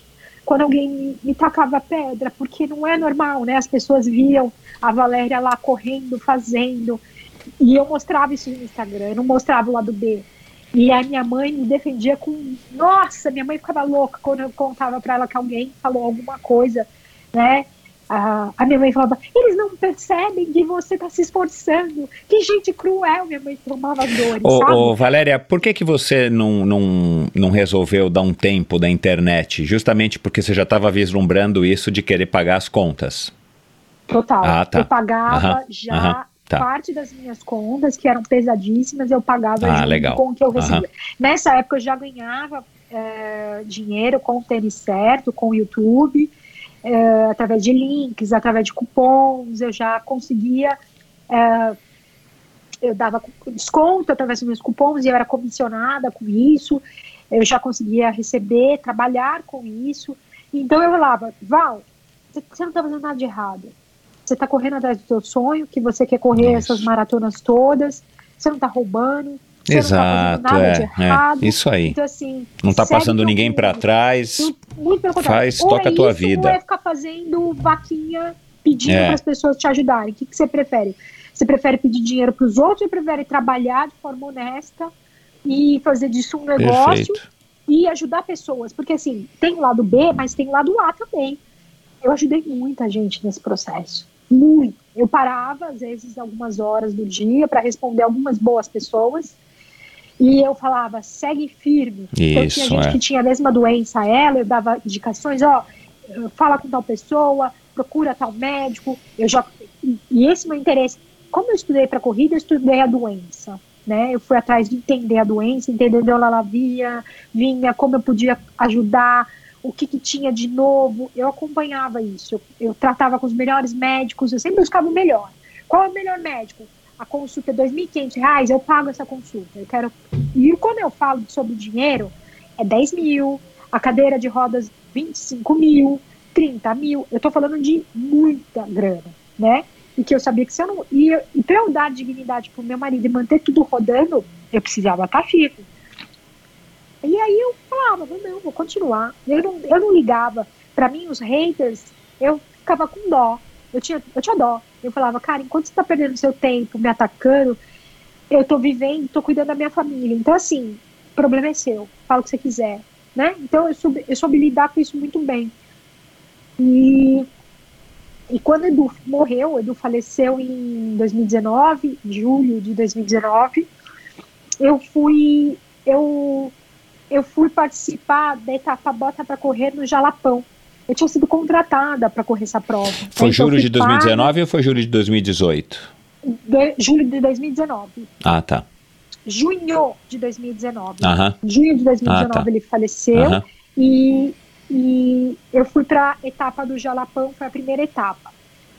E é, eu passei ali por um processo muito difícil de luto, mas o que eu, que eu falo para as pessoas é que o luto não aconteceu naquele momento. Eu já vim vivendo o luto desde antes. O Edu foi morrendo aos poucos. É, você vai, você, conseguiu ir assimilando, né? Eu de uma eu já maneira ou de outra, que é. ele não iria mais voltar a ser quem ele era. Então, eu tinha perdido meu marido e ele tinha e a gente ia nesse trabalho, não perdido fisicamente. Ele era uma pessoa que estava viva, né? A gente não pode enterrar a pessoa antes dela, né? Enterrada doente. Isso tudo é muito trabalhado na- durante a doença, né? Eu fiz eu fiz terapia durante esse processo e a gente é muito claro isso. Mas ele não ele é, você perde a pessoa, né? Então as viagens que a gente tinha, às vezes eu chorava muito, porque eu falava, meu, nunca mais ele vai ser quem ele era. Nunca mais, nunca mais ele- eu- o Edu já foi, né? Então agora ele não. Então eu sentia muito. E eu lembro uma- vez que minha filha, ah, foi a primeira vez que a gente falou sobre isso, e que ela perguntou, mãe, o papai vai morrer? E eu falei, vai. Aí ela chorou, chorou, chorou, chorou, chorou. Falei, filho, o papai vai morrer, a mamãe vai morrer, o vovô, a vovó, todo mundo vai morrer. Só que o papai tem uma doença muito grave e que vai levando ele aos poucos. Então ela já foi entendendo isso também ah, durante o processo. E aí quando eu fui pro Bota para Correr, no Jalapão, eu terminei a prova e assim, eu, eu sentia muito isso. Eu falei, meu, alguns dias antes eu estava no fundo do poço. No fundo do poço, que eu tive que tratar do, de todo o enterro, de toda todo o processo de desligar dele, de que ele foi ele foi morrendo aos poucos, né? Ele teve um, ele engasgou, teve uma ah, broncoaspiração, eles iam ter que fazer uma traqueostomia, mas isso não é a cura e ele não quis fazer, ele optou por não fazer a traqueostomia e aí entubaram ele, e, e- queriam fazer esse processo de intubação, né, de intubar, e ele foi se desligando, né? E, então foi muito duro. Eu nunca tinha lidado com a morte antes, e a, a morte é, ela tem uma energia muito forte, muito pesada e muito dura. E eu fui, ah, eu não tinha noção. A morte é um negócio que te arrasta. É intenso, é extremamente, absurdamente intenso. E aí eu fui pro Bota para correr no Jalapão.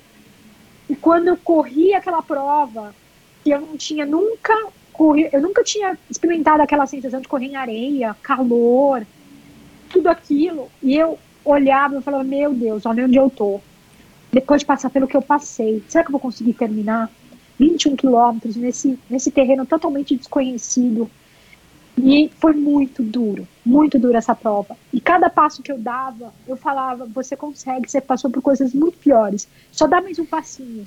Vamos lá, eu vou com você. Mais um passinho, mais um passinho. Vamos, vamos, vamos. E eu fui campeã dessa prova. E eu terminei essa prova gritando. E eu falava: eu tô livre. Eu, pra mim, eu falava: eu tô livre. A gente foi para mim um fechamento nesse momento. A gente foi até o fim. Até o fim. Com consciência missão. tranquila, é. a minha missão foi lindo. Eu falava para mim e sentia Deus, parece que Deus falava comigo. Você foi até o final. Você entregou o que eu te pedi para entregar. Você foi e é teu, sabe? Eu sentia. Porque né, jalapão é uma coisa absurda. É. Uma coisa, uma energia fora do normal. E eu olhava para aquela grandiosidade e eu sentia, sabe? E eu falava, eu tô livre. Eu entreguei o que eu tinha que entregar. E a partir de agora eu tenho uma nova, uma nova história que começa a partir de hoje. E realmente a minha história ali começou. Eu e, e aí vem para uma nova Valerie, né? Uma nova história de Valerie. É, nesse dia, é, o Edu, eu, eu, eu já trabalhava com o Edu Suzuki.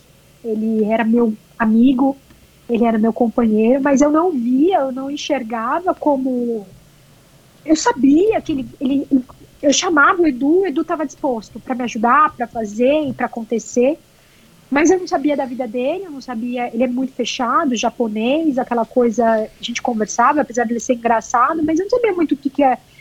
Se ele tinha namorada, se ele, como era a vida dele. Eu não, às vezes eu até falava, será que ele é gay? Sei lá, né? Eu não sabia nada dele, né? E eu, sábado à noite, eu estava em casa, né? E aí a gente ficava conversando de trabalho sábado à noite. E eu falava, caramba, eu tô em casa porque, né? Eu, eu, eu não tenho para onde ir, eu tenho que estar em casa e tal. E será que ele não, não tem, sei lá, alguém, né? E eu ficava, bom, beleza. E nesse dia, nessa festa, eu, um dia antes a gente foi, eu, as meninas estavam conversando e os rapazes chegaram, né, para conversar com a gente. E eu vi que o Edu ficou mega enciumado, assim, né, ficou bravo, foi embora. E eu não entendi nada. Eu falei, nossa, ficam conversando eu, as meninas, os rapazes lá, era uma, uma turma engraçada, uns caras super engraçados. E aí, no dia seguinte, eu, uh, eu corri a prova. Uh, aí uh, eu fui, eu percebi que o Edu ficou incomodado, né? E, mas, enfim, né? Continuamos lá, e, e aí eu e as meninas conversamos e tal, e foi acho que uma primeira noite, assim, que eu tive uma noite com amigos, com gente conversando, e eu falava, olha como a vida é muito louca, né? Tô aqui com essa turma bonita, com essa galera e tal, né? E aí no dia seguinte eu corri a prova e no fim da prova teve uma festa uh, com todo mundo tal. E eu lembro que o, o fotógrafo, um, um pessoal lá estava conversando comigo, eu estava conversando com os rapazes, né? E é tudo gente muito bonita, né? Uma, uma turma muito bonita. Aí o Edu me puxou, e o Suzuki me puxou para trás, assim, puxou e falou assim: Ó, hoje você não vai ficar conversando com ninguém, não. Aí eu, o quê? Ah. Aí ele, ele falou: Olha, eu gosto muito de você e eu queria muito ficar com você, sabe? Assim, fofo fofo. E, e eu, é aquilo, eu não via, a partir desse momento ele passou a ser alguém que, sabe, e, e, e, e tudo muito assim, sabe, eu falava, caramba, é, é, acabei, acabei de, de, terminar um relacionamento, como, como que é, e ele era uma pessoa muito íntima minha, né, eu falava, puxa, será que a gente vai conseguir levar isso, né? Mil coisas passaram, né? Falei, ah, meu, agora, Fival, você já passou tanta coisa na tua vida, curte esse momento, curte essa vibe, curte essa festa, toma uma cerveja, relaxa, sabe? Relaxa. relaxa. Se entrega, puta, cara, vive aquilo que você não viveu uma vida toda, né? Olha o Maria Eduardo aqui. que viu que você vive, não viveu uma vida inteira, né? Falei, cara, vive um pouquinho, bebe um pouquinho, curte uma, uns amigos, sabe? Falei, meu, curte, curte uma ficada, sabe? Cara, fica, curte aí, sabe? Aí me entreguei. Curti o lugar, curti o momento. Foi uma festa muito louca. Uma das coisas bacanas que tem desse Bota pra Correr é que no final tem uma, o dia, no, no dia da prova, né? Depois da prova, pós-prova, acho que é sábado, se eu não me engano. A festa é incrível, é. né? A Olímpicos faz uma festa sensacional. E, e existe uma harmonização sensacional ali. E a gente ficou, e desse ficar a gente já começou a namorar, né? E, e, e a gente começou a conversar, e, e eu falava, mas você. Aí eu comecei a perguntar para ele: você já namorou? Porque eu sou uma mulher que já passei por muitas coisas, né? Eu tenho minha casa, já construí minha casa, meu negócio, minha filha. É, você namora, você namorou e ele nunca tinha namorado ninguém, assim. Ele namorou algumas, algumas meninas, mas nunca sério. E eu ficava pensando, meu Deus, como é que eu vou começar do zero, né? Começar tudo do zero. E ele muito. E é muito louco que o Edu, antes da minha entrada no Tênis Certo, ele tinha 65 mil seguidores e hoje o Tênis Certo tem mais de 200 mil, acho, nem sei. Eu nem fico muito olhando para o número, mas cresceu muito. E ele, ele era uma pessoa que não guardava dinheiro. Ele não, ele não era uma pessoa de guardar dinheiro, não era muito preocupado com isso, ele viajava muito pelo mundo, ele conheceu o mundo inteiro. E eu falava para ele, meu, você tem, isso quando nós éramos amigos, obviamente você não guarda dinheiro, mas você não tem. Como que é? Você mora na casa do seu pai, né? As, as poucas. Ah, eu moro na casa do meu pai. Eu falei, mas você não tem uma casa sua? Poxa, você, a gente já tinha 38 anos, né? Eu falei, poxa, você não né? Você não tem, você mora na casa do teu pai, né? Então é esquisito isso pra mim, né? Que, que puta, comecei minha vida e você não guarda dinheiro, você precisa guardar dinheiro, Du, você precisa pensar numa aposentadoria, eu ficava falando pra ele. Aí ele começou a guardar dinheiro, ele começou a ter um processo de investir em ações, ele, muito mais que eu, sabendo sobre, e eu vinha dessa coisa financeira, mas ele muito mais, ele foi atrás, estudou, começou a investir em ações, começou a investir no tênis certo, começou a juntar dinheiro do tênis certo e não gastar tudo, e começou a crescer. Então ele começou a crescer financeiramente muito, assim, né? Isso quando a gente se encontrou. E aí, a partir dali, a gente começou a namorar, começou a se conhecer, e ele era um moleque, ele era um menino. Eu falo, meu Deus, você era um menino. E, e aí eu fui mostrando algumas coisas para ele, né? E assim de, de vivência, né? De ah, fiquei nervoso, chateado, vou embora. Não existe isso. Calma, vamos conversar. né? É, você precisa entender, você precisa dar sua opinião. Não, não guarda raiva para você. Expõe o que você não acha legal para mim, que eu vou. Mas eu percebi, de novo, né, que é, é como se Deus tivesse preparado tudo isso para mim, né? Porque o Edu, o Suzuki, me trouxe muita paz, muita tranquilidade, muita é, segurança. E uma das coisas que acho que toda mulher, quando uh, fica viúva, é essa preocupação de como ela vai criar os filhos e ter um companheiro bom que assume seus filhos bem, é, como muda, pai. Muda tudo a hora que você tem filho, né? Tudo, tudo, tudo. Você não pode colocar qualquer um na tua casa. É, e e ele foi sempre muito carinhoso com a minha filha, muito atencioso. A Duda tinha uma relação muito forte com o pai dela, de amizade. E hoje eles dois têm uma, uma tem coisas que ela não conta para mim, que ela vai falar com ele primeiro, sabe? E a gente começou a meio namorar, aí esse namoro foi ficando mais sério. Aí no começo do ano ele começou a vir mais para minha casa, a gente montou o estúdio aqui. E aí não fazia sentido ele voltar para casa dele, que ele mora muito longe do pai. Ele começou a ficar aqui em casa. Foi tudo muito rápido. Parecia que eu conheci o Edu assim uma vida inteira, sabe? Parecia que, que uh, a partir daquele momento era uma história eu não enxergava como um potencial namorado, qualquer coisa assim. Eu nem, sei lá, nem achava ele bonito.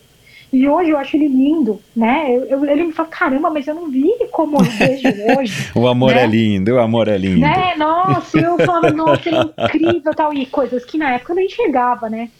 E, e o que mais, assim, uh, me enche de, de, de, alegria é saber que ele tem muito amor pela minha filha. E uma fala dele, é, uma vez ele falou assim: meu sonho é ver a Duda comendo direito. E essa era uma fala do pai dela, sabe? Eu olhei assim, olhando e falei: caraca, isso era o que o Edu falava, né? E eles também chamam Eduardo. Ele, eu faço aniversário dia 22 de agosto, ele faz dia 26 de agosto, a mesma idade, nós temos 39 anos os dois. A gente tem os mesmos planos, que é terminar todas as majors, né? Ele quer muito correr comigo no Japão, né? Que vai ser a minha última major, né? E, e uh, nesse meio tempo eu corri Berlim também, o ano passado. Ele foi, ele me deu a inscrição dele para eu correr Berlim. E ele estava lá nos pontos todos, me dando força. Ele estava em quatro lugares diferentes. Ele foi indo de metrô para cada um dos lugares. É... sinto nele um amor muito grande, né? E muito cuidado com a minha filha. Muita atenção, muito cuidado. É, e a gente profissionalmente, nós somos Eduival profissional, Eduival namorados, que, que, que namoram, né? Que, que tem um. A gente tem uma química muito gostosa. E a gente não, não fica muito. Tem pessoas que falam, nossa, vocês são namorados e tal, nem sabe que a gente namora. Porque a gente é muito profissional muito, assim, ali é, é o Eduval apresentador, no dia a dia ele, ele me dá bronca se for necessário, ele me cobra, ele faz, ele exige muito meu crescimento, né, e eu, eu, eu, eu também fico tentando ser cada vez melhor, e, eu, e só que assim, quando a gente começou a namorar, começou a pandemia, né? Então você imagina, teve muito casamento, ter casamento que terminou durante a pandemia. Você imagina que a nossa relação começou durante a pandemia, né? Assim, de morar junto. E teve um dia que ele chegou aqui em casa muito nervoso, porque ele, a vida dele mudou demais. Do nada, ele assumiu uma casa com conta para pagar, água, luz, telefone, condomínio, uma filha, uma gata e, e mil problemas e, e, convivência. Tudo lindo. Vai conviver para você entender como que as é coisas claro, são. É né? claro. Convivência é muito difícil num relacionamento. E aí teve um dia que ele foi, sei lá o que, que aconteceu, se ele viu muito, ele lavava louça e aquilo estava irritando demais ele. Aí ele viu a louça toda suja, é assim, louça você lava e ela volta do mesmo tamanho ou pior. E ele veio, ele veio muito bravo. Aí ele veio assim para falar assim: é, eu vou, eu vou embora. Eu vou embora para casa do meu pai. Teve um dia. Aí eu falei assim: olha, deixa eu te explicar um negócio. Você quer ir embora? Você pode ir embora. Claro que você pode ir embora. Você pode ir para casa do seu pai pensar. Mas assim, eu não vou te vo não não me espere, não espere que eu vou estar aqui te esperando de volta. Eu não vou ficar esperando. A minha vida vai continuar. E, e aí nisso ele ficou assim. Eu falei, Du, relacionamento é muito difícil vai ter dias que você vai querer me matar. Nesses dias, respira um pouco, vai dar uma volta. É que agora nessa pandemia a gente está numa panela de pressão. Né? Exato. Lá, vai no quarto, vai em algum lugar, respira. Mas entenda que nem sempre eu vou fazer tudo que você quer e nem sempre você vai fazer tudo que eu quero. Né? Então a gente vai ter que aprender a lidar. Aí ele comprou uma lava-louça, tudo melhorou. entendeu? É isso. E, e aí hoje a gente está muito bem. Graças à lava-louça, Electrolux. Graças à lava-louça, a nossa vida melhorou. Sabe? Então a gente. É, é, hoje a gente pensa muito no crescimento, a gente tenta ajudar pessoas, a gente ajuda pessoas financeiramente, é, instituições, isso tudo não é mostrado, a gente não mostra para pessoas, mas a gente, nosso, a nossa união fez uh, o crescer bastante e pessoas crescerem junto com a gente, né? Então o hoje virou uma empresa, a gente tem um escritório novo aqui que nós montamos essa semana. Eu suponho que a contabilidade esteja em ordem. Está em ordem. Olha, a gente, essa semana eu fui lá, limpei tudo, sabe? Porque como eu fiquei afastada, muita coisa estava muito errada. De arquivo, de coisas. Eu fui lá essa semana, joguei mil coisas, coisas antigas, coisas que, tava, que não tinha que estar tá lá. Limpei, porque eu acredito muito nessa energia da limpeza. Limpei tudo, limpei o escritório. Aí a gente montou um no estúdio novo lá, e aí agora tem a contabilidade e o, e o tênis certo, lado a lado, sabe? Uhum. É, que era o meu sonho, né? Então eu queria muito fazer tudo dar muito certo. E, e, e hoje, assim, é, eu vivo um amor, graças a Deus. Eu, eu sou muito abençoada por, por ter tido um marido muito bom, muito bom, muito bom. Foi um marido excelente. E hoje eu tenho um namorado que hoje é meu noivo, né? Ele me pediu em casamento, e para mim isso era muito importante. Eu, eu, gosto das coisas muito certinhas, né? E ele me pediu em casamento, e a gente está muito bem. Lógico que não é 100%, como todo relacionamento, mas a gente convive 24 horas. Nada, nada como ter quase horas. 40 anos, né, Val? Isso nada ajuda, né? Nada como ter quase 40 anos. Eu passei por muitas coisas difíceis, então poucas coisas me derrubam. O que, que me derrubaria? Uma coisa acontecer com a minha filha, alguma coisa acontecer com a minha família, alguma coisa acontecer com o Edu, isso me deixaria muito, muito toda, todo, tudo, tudo isso me deixaria muito, muito chateada. Mas todo o resto, Michel, todo o resto, eu corro atrás e eu resolvo. tudo que eu, eu, eu, eu, trabalho muito essa paciência. Calma que as coisas vão se ajeitar. Confia que as coisas vão dar muito certo, né? Então, te, acho que uma das perguntas que você fez lá, se, você falou assim, se você não fosse falar de tênis, e assim, na rede social, é, eu até brinco, eu falo, gente, aquilo lá é 15 segundos. 15 segundos de 24 horas. Vocês não têm noção de quem eu sou aqui fora. E às vezes as pessoas podem até achar meio fútil, meio bobo, sei lá. Uh, e tem gente que acha incrível. Então cada um lê de uma forma. Exato. Mas eu, eu acho eu acho sensacional assim esse trabalho, né? De conseguir hoje eu consigo ganhar dinheiro com isso, emitir nota, contratar pessoas, né? Hoje eu contrato pessoas que me ajudam, né? Eu mantenho uma equipe com esse meu trabalho, né? Então, é, para mim isso é sucesso. E eu não preciso estar em nenhuma revista, né? Eu não preciso que ninguém, sabe, venha e fale, uau, nossa, que estudo de caso. Não, não, não precisa. Eu, eu sei que é muito bacana e que tudo vai crescer de forma muito natural. E essa é a minha história, uma história longa, né? Você falou que o teu recorde é três horas e pouco de podcast, deixar a gente A gente bate. poderia. Ô Val, antes da gente terminar, que eu já atrapalhei a tua live. Não, ah, tudo bem.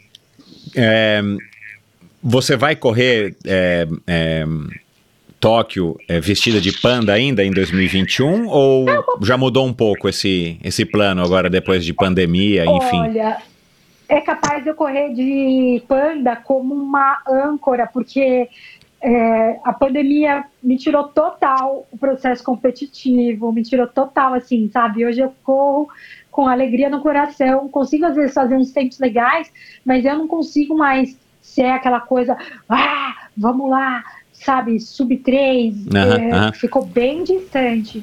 Então, eu acho que, que vai ser uma coisa muito mais divertida, vai ser, nossa, vai ser um fechamento, e, e era para eu ter ido esse ano, Então, eu, é. eu ia com a ASICS, né, eu tive convite. No fim das, das seis majors, cinco delas foram com apoio, né? Como eu previ lá atrás, eu falei, você vai fazer muita força para poder, porque as, eu, tenho, eu tinha uma certeza que as marcas iriam me chamar e realmente isso aconteceu.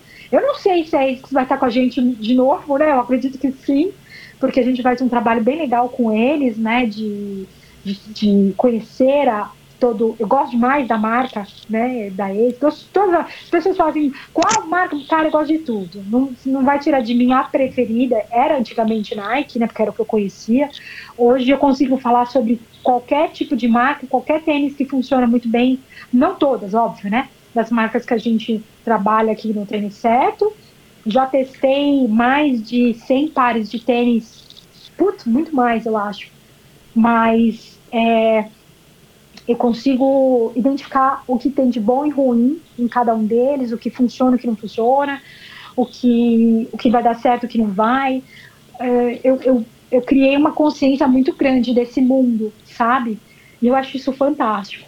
Eu, comigo mesma, eu falo, cara, quantas pessoas têm isso? Quantas mulheres têm Exato, isso? é. Então, É. Já são poucas ainda pessoas, agora mulheres são menos ainda, né? são menos ainda. Então eu aprendi muito sobre isso e é uma das minhas paixões. Assim, hoje eu coleciono tênis, né? Todo, as pessoas às vezes falam: Ah, mas o que, que você faz com esses tênis? Eu faço comparativos com ele. É o meu trabalho. Então eu consigo analisar um Pegasus 37 com um Pegasus 36, com Pegasus 35, com Pegasus 34. Às vezes eu eu quero dar algum, né, por exemplo, o projeto do Corre 1, ele está indo para o Corre 2. Eu sabia, bati o olho, eu via qual era o tênis que, que eu poderia sugerir como uma inspiração. Inspiração. Eu- o que funciona, o que não funciona, o que dá certo, o que não dá, o que as pessoas gostam, o que as pessoas não gostam. Então eu consegui. A gente não grava a imagem, a gente gravou um pedacinho do, do- da nossa conversa que virou um clipe, né, que tá no Instagram, mas dá pra ver aqui os tênis atrás de você. Esses tênis são tênis de uso porque dá a impressão que eles estão zerinho, né? Quem é que limpa os seus tênis? Tem uma técnica? Ou o Edu comprou uma máquina lá no Japão que Não, lava não tênis? Tem, não tem, não tem. A gente, eu, eu- eles, eles, eles estão no uso. eu sujo bastante e eles ficam sujinhos. Só parece que eles estão limpinhos, mas Ah, não, tá. não, eles estão sujinhos. e eu rodo bastante com eles para poder entender qual que é o é, a sensação de corrida, né? Eu falo muito sobre sensação de corrida, né? Se é confortável, se não é, se é performance, se é amortecimento, se é intermediário, para poder entender qual é daquele tênis. E, e eu sempre comparo, consigo saber o que se evoluiu, o que evoluiu, É. se mudou cabedal, então isso tudo a gente é, poderia fazer outro podcast só sobre tênis. A gente vai fazer, a gente vai fazer, a gente vai fazer pelo menos mais um porque a pauta aqui ficou com muita coisa pra gente conversar. Mas já fica o convite. Agora é uma pergunta que eu queria deixar para o final, Val. É, depois da maratona de Tóquio ou um pouquinho antes da maratona de Tóquio, é, o telefone vai tocar, né? Porque na tua casa aí, no teu escritório, toca esse telefone que é uma beleza. Queria pegar um pedaço Toca. dessa linha para tocar aqui. Vai tocar para o quê? O que que, o que que você vai ter que abraçar depois dessa maratona de Tóquio ter completado as Six Majors? Você sabe que eu não sei? Eu sempre tenho muito a resposta. Esse ano eu tatuei no meu braço felicidade. Felicidade, eu vi. Porque é. eu comecei a ver felicidade em tudo que era lugar. Inclusive, quando eu, eu fiz aquele podcast, atrás de uma janela que eu fiz com a Juliana, lá em Santos, atrás tinha assim, felicidade. É, e estava escrito felicidade num tipo um troféuzinho assim. Aham. E eu falei, ó, eu tô vendo até ali atrás da janela. Ela- Eles, onde? Eu falei, ali, ó, felicidade. Eu via a palavra felicidade. E eu sabia que 2020 eu ia ser muito feliz. E aí veio a pandemia, eu falei, vocês me enganaram, universo, porque não, não é possível ser feliz nessa pandemia. E foi incrível que eu cresci nesse processo de pandemia. Financeiramente, eu aprendi a guardar mais, eu aprendi a me equilibrar mais. E emocionalmente, né? Eu fui muito, eu consegui ser feliz. E, e eu vejo muito assim, ah, eu, eu comprei agora há pouco um apartamento em Santos, juntei dinheiro, comprei, para mim isso é um orgulho. É, eu consegui organizar tudo que o Edu deixou para Duda, é, isso tudo está organizado, eu fiz inventário, isso para mim era muito importante, porque eu quero que ele esteja lá no céu assim, ufa, ela resolveu tudo. Exato. Pagou tudo, pagou imposto, pagou tudo que tinha que pagar, tá com imposto de renda em dia, ufa, ela cuidou. Então, eu acho que ah, eu penso muito em aposentadoria, muito legal isso, que eu, eu quero, me, eu penso, como eu falo, Lute Tandera, eu tô aqui, mas eu tô pensando em 2000 e sei lá quanto. E, e eu, eu quero correr para sempre, eu quero estar sempre correndo, quero estar levando pessoas comigo para linhas de chegada, para que elas busquem essas linhas de chegada. E, e eu me vejo muito em Santos. Né? Eu, eu, há muitos anos atrás, eu gua- eu guardei um negócio de Santos, uma revista que falava sobre Santos, de novo, revista, mas muito, muito antiga. E, e eu senti, eu fui para Santos outro dia, eu senti que era meu lugar lá. Eu falei, eu vou comprar um apartamento aqui. Em menos de um mês eu comprei um apartamento lá. Menos de um mês eu achei o que eu queria e, e eu tinha dinheiro para pagar. Eu falei, eu vou fazer e fui. E, então, talvez seja alguma coisa ligada lá. E eu, eu não tenho muito assim chamados agora, sabe? Eu não, eu não sinto isso de chamados, mas eu sinto a, o- a, a- talvez a, a coisa de viver plenamente feliz. Então hoje, depois de tudo que eu vivi, eu vivo todos os meus dias felizes. Eu acordo e eu durmo agradecendo. Eu acordo, faço a minha meditação, faço minha conversa com Deus e eu sempre agradeço. Sempre. Não importa o que esteja acontecendo, eu falo, Deus, você vai resolver? Mas eu queria te agradecer por isso, isso, isso, eu vou agradecendo, sabe? Hoje mesmo eu fui correr, eu, eu, eu tava em Santos, a gente está reformando, e o casalzinho de pedreiros que vão fazer tudo, eles foram com a gente comprar, sabe? Sempre aparecem as pessoas certas que vão fazendo as coisas super tranquilo. E aí eles, a gente ia pagar um preço absurdo de um negócio, eles, não, não faz isso, faz outra coisa, sabe? Então as pessoas são muito certas.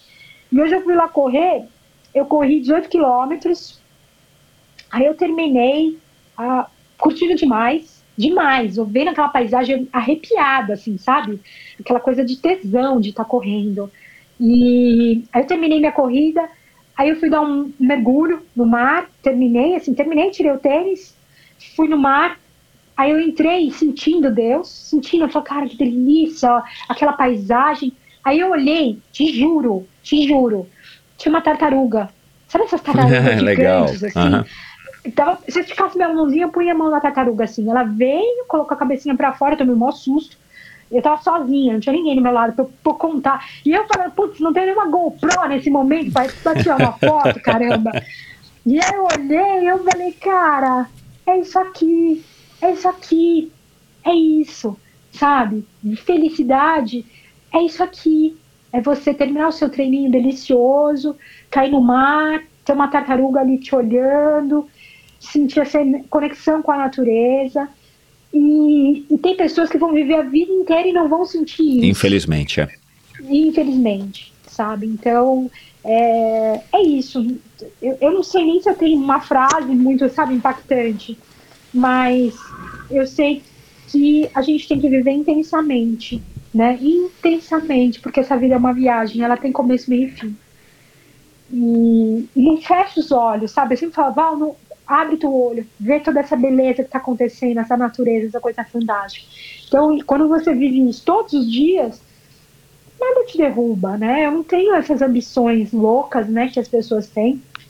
E talvez até a rede social, as pessoas ficam, né, discutindo em rede social, e se atacando, e se cutucando. Eu falo, cara, foda-se! Isso é ridículo. Isso é só, pra mim, hoje, então, que eu vejo como trabalho, puto, eu não... Sabe, a vida real acontece aqui fora, né? Então...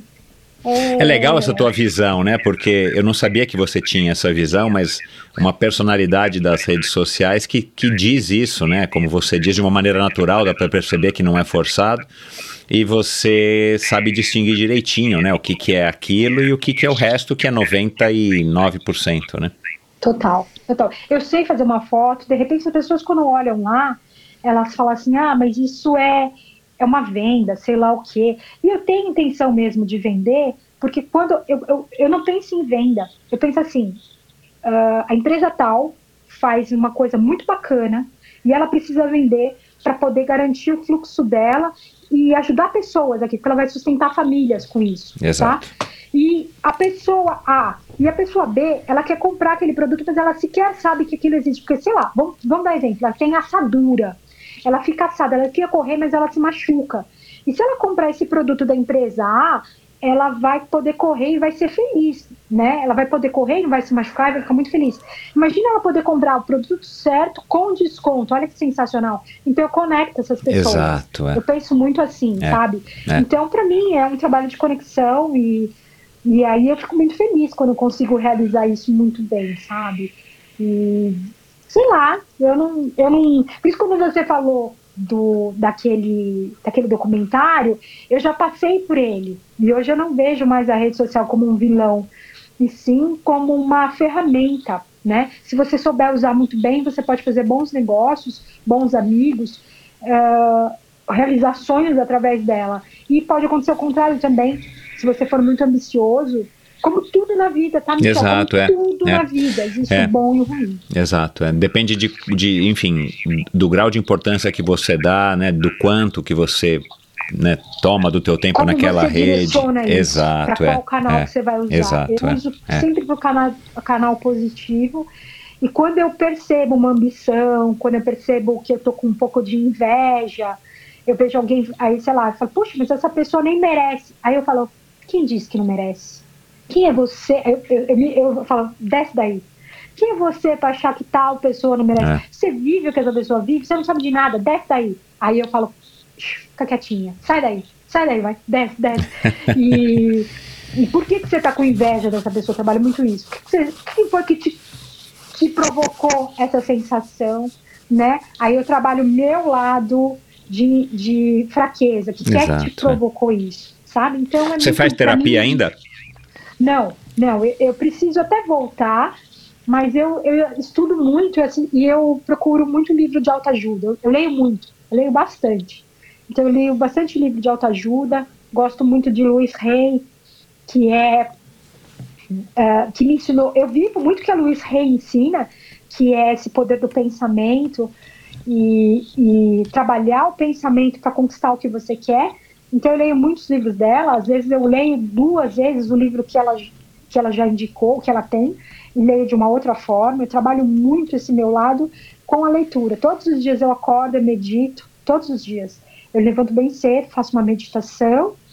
Eu medito com muita facilidade hoje, né? Depois de começou o processo quando eu estava doente e hoje eu consigo fazer a minha mente se desligar muito fácil. E esse trabalho eu pretendo um dia conseguir uh, ensinar pessoas a realizarem isso. Eu tenho a frase que eu falo: pede, trabalhe e ob, ob, é, obtereis, né? Que é bíblico, na verdade. E um dia eu queria poder ajudar pessoas a realizarem os sonhos dela nesse pede, trabalhe e obtereis, sabe? Uhum. Porque uhum. eu entendo que é uma história muito mágica, muito mágica. Bacana, cara, que história. É, você falou agora que ah, não, não, não tem nenhuma frase. É, cara, acho que a gente tem aqui, sei lá, mais de duas horas de muitas frases, muitas frases legais que inspiram. O teu Instagram fica aqui o convite para, por acaso, quem não esteja ainda te acompanhando, é Valerie é, Underline Melo, não é? Valerie Underline Melo. Melo, com dois L's, e o Valerie é com Y. É, tênis certo, acho que a maioria das pessoas já conhece, mas também fica aqui a dica. Eu vou colocar os links. Agora, uma curiosidade: você, é, você ainda está trabalhando na contabilidade para terceiros, para outras empresas, ou agora só é contabilidade para o tênis certo? Eu ainda trabalho, e, mas estou passando meu bastão para minha sobrinha. Eu tenho uma sobrinha ah, que eu, esse ano eu convidei, falei para ela vir para o escritório e, e deixei bem claro para ela que eu quero deixar o escritório para ela. Eu quero que ela dê continuidade. Estou ensinando, ela é bem dedicada, eu já percebi isso. Estou passando para ela porque eu quero só trabalhar com o tênis certo, né? E, e, cada vez mais, além de conteúdo, trabalhar cada vez mais é, um, conteúdo digital e estou indo para esse caminho, né? Hoje eu sei lidar muito melhor, né? Com, com isso. Acho que tem muito espaço para crescer ainda. Acho não, tenho certeza que a gente está só engatinhando.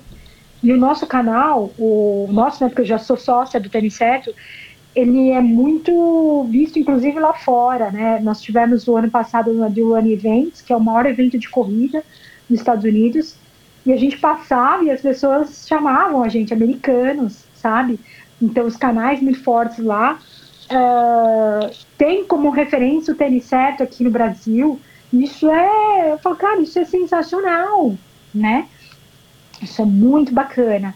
É, é, claro que no Brasil a gente tem muita dificuldade, né? A internet aqui é vista de um jeito, as pessoas acham que a gente é, a internet é gratuita, eles não pagam por aquilo e eles ainda às vezes exigem como se sabe, nossa, e não tem noção de que isso é um trabalho e que isso é trabalhoso, desde a produção do conteúdo até a entrega. Você trabalha com isso, você sabe o quanto que isso é difícil, uhum. né?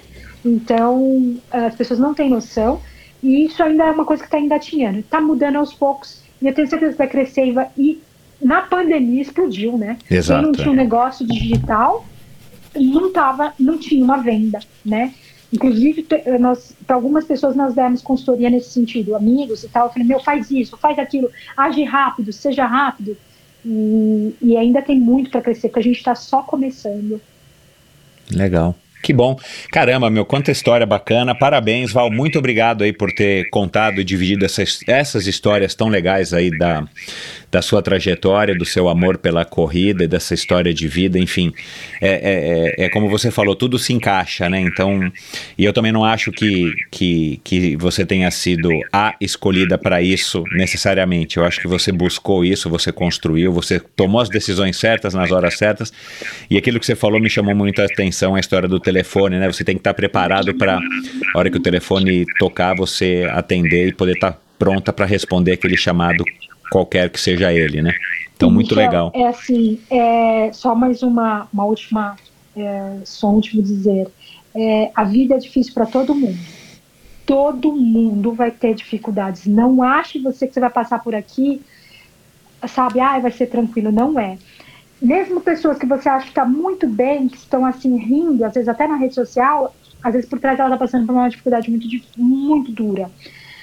É, então esteja preparado sabe? Eu, eu, eu falo isso para as pessoas, não se faça de coitadinho, porque eu, no momento que as coisas aconteceram, muito difíceis, Se eu tivesse adotado uma postura de coitadinha, todo mundo tinha desabado aqui. Eu, o Edu, a Duda, os meus amores, né, que era minha família, iriam, iriam morrer junto.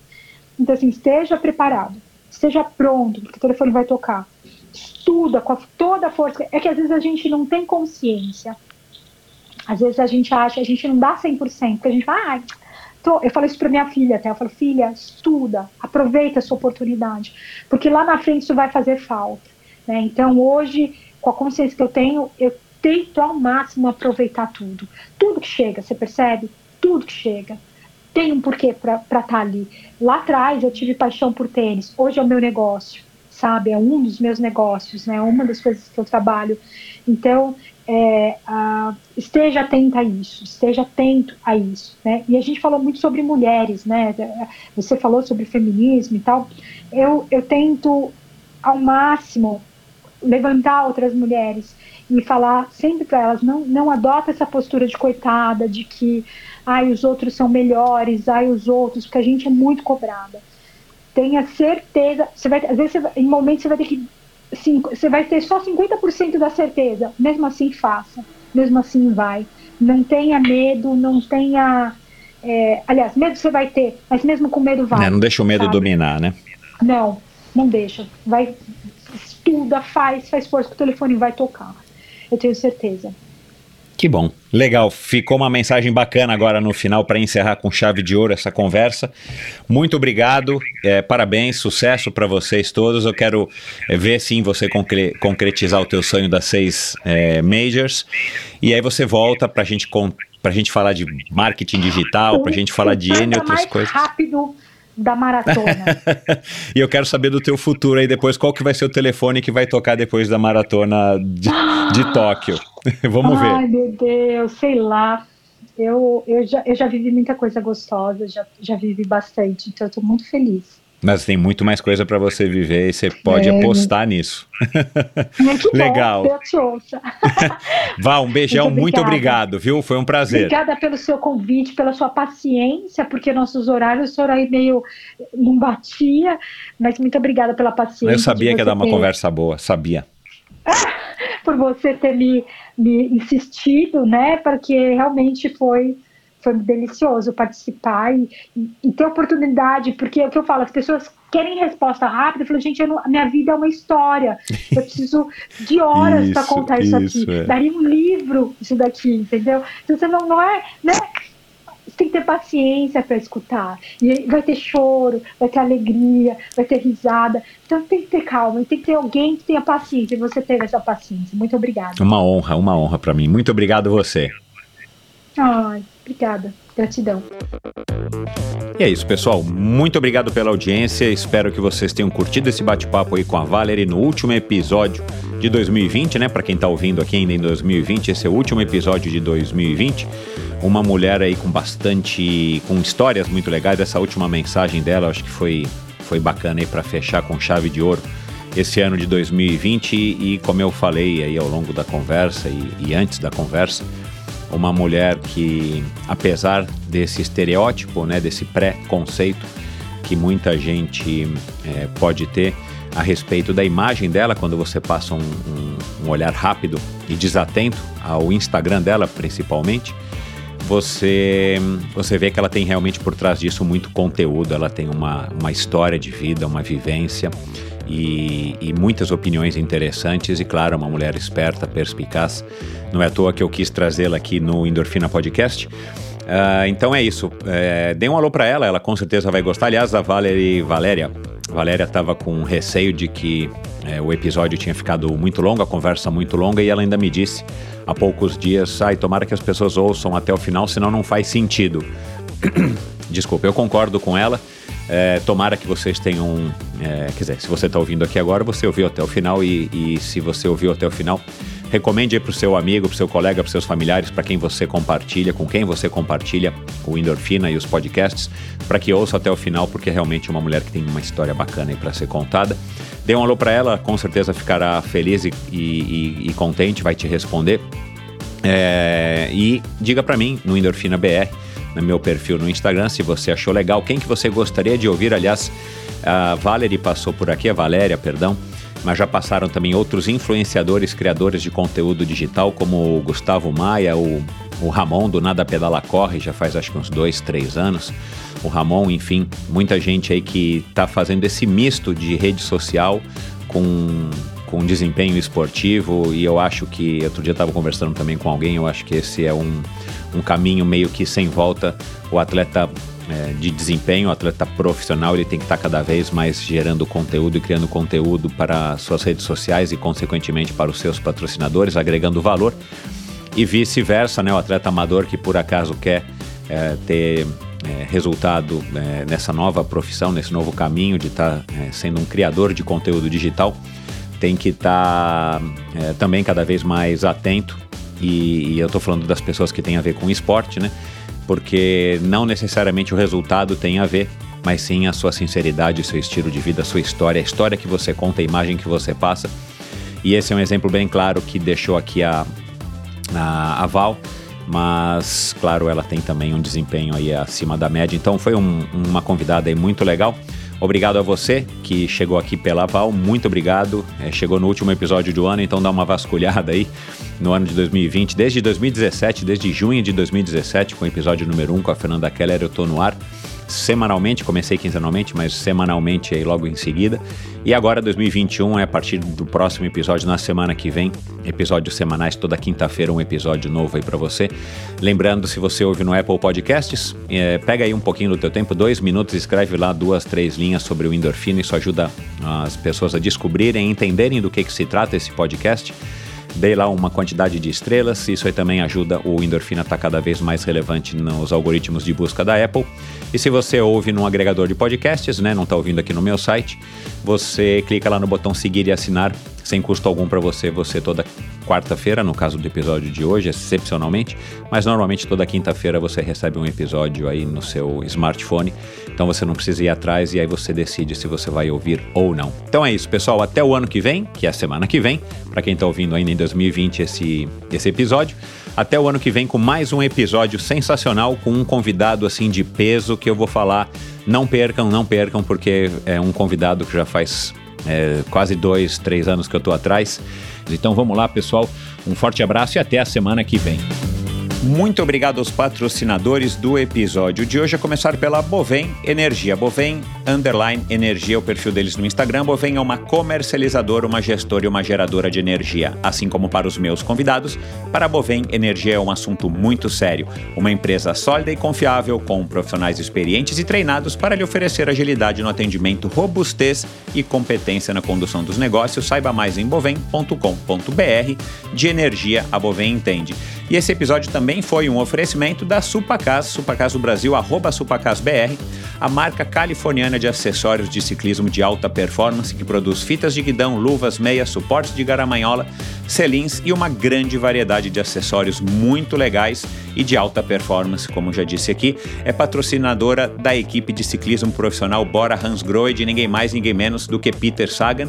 Encontre os produtos da Supacas no site ultracicle.com.br e nas melhores lojas do ramo, que você também dá uma olhadinha no site ultracicle.com.br para saber se a, se a, tua loja, a loja da esquina, a loja do teu bairro, da tua cidade, vende os produtos da Supacas.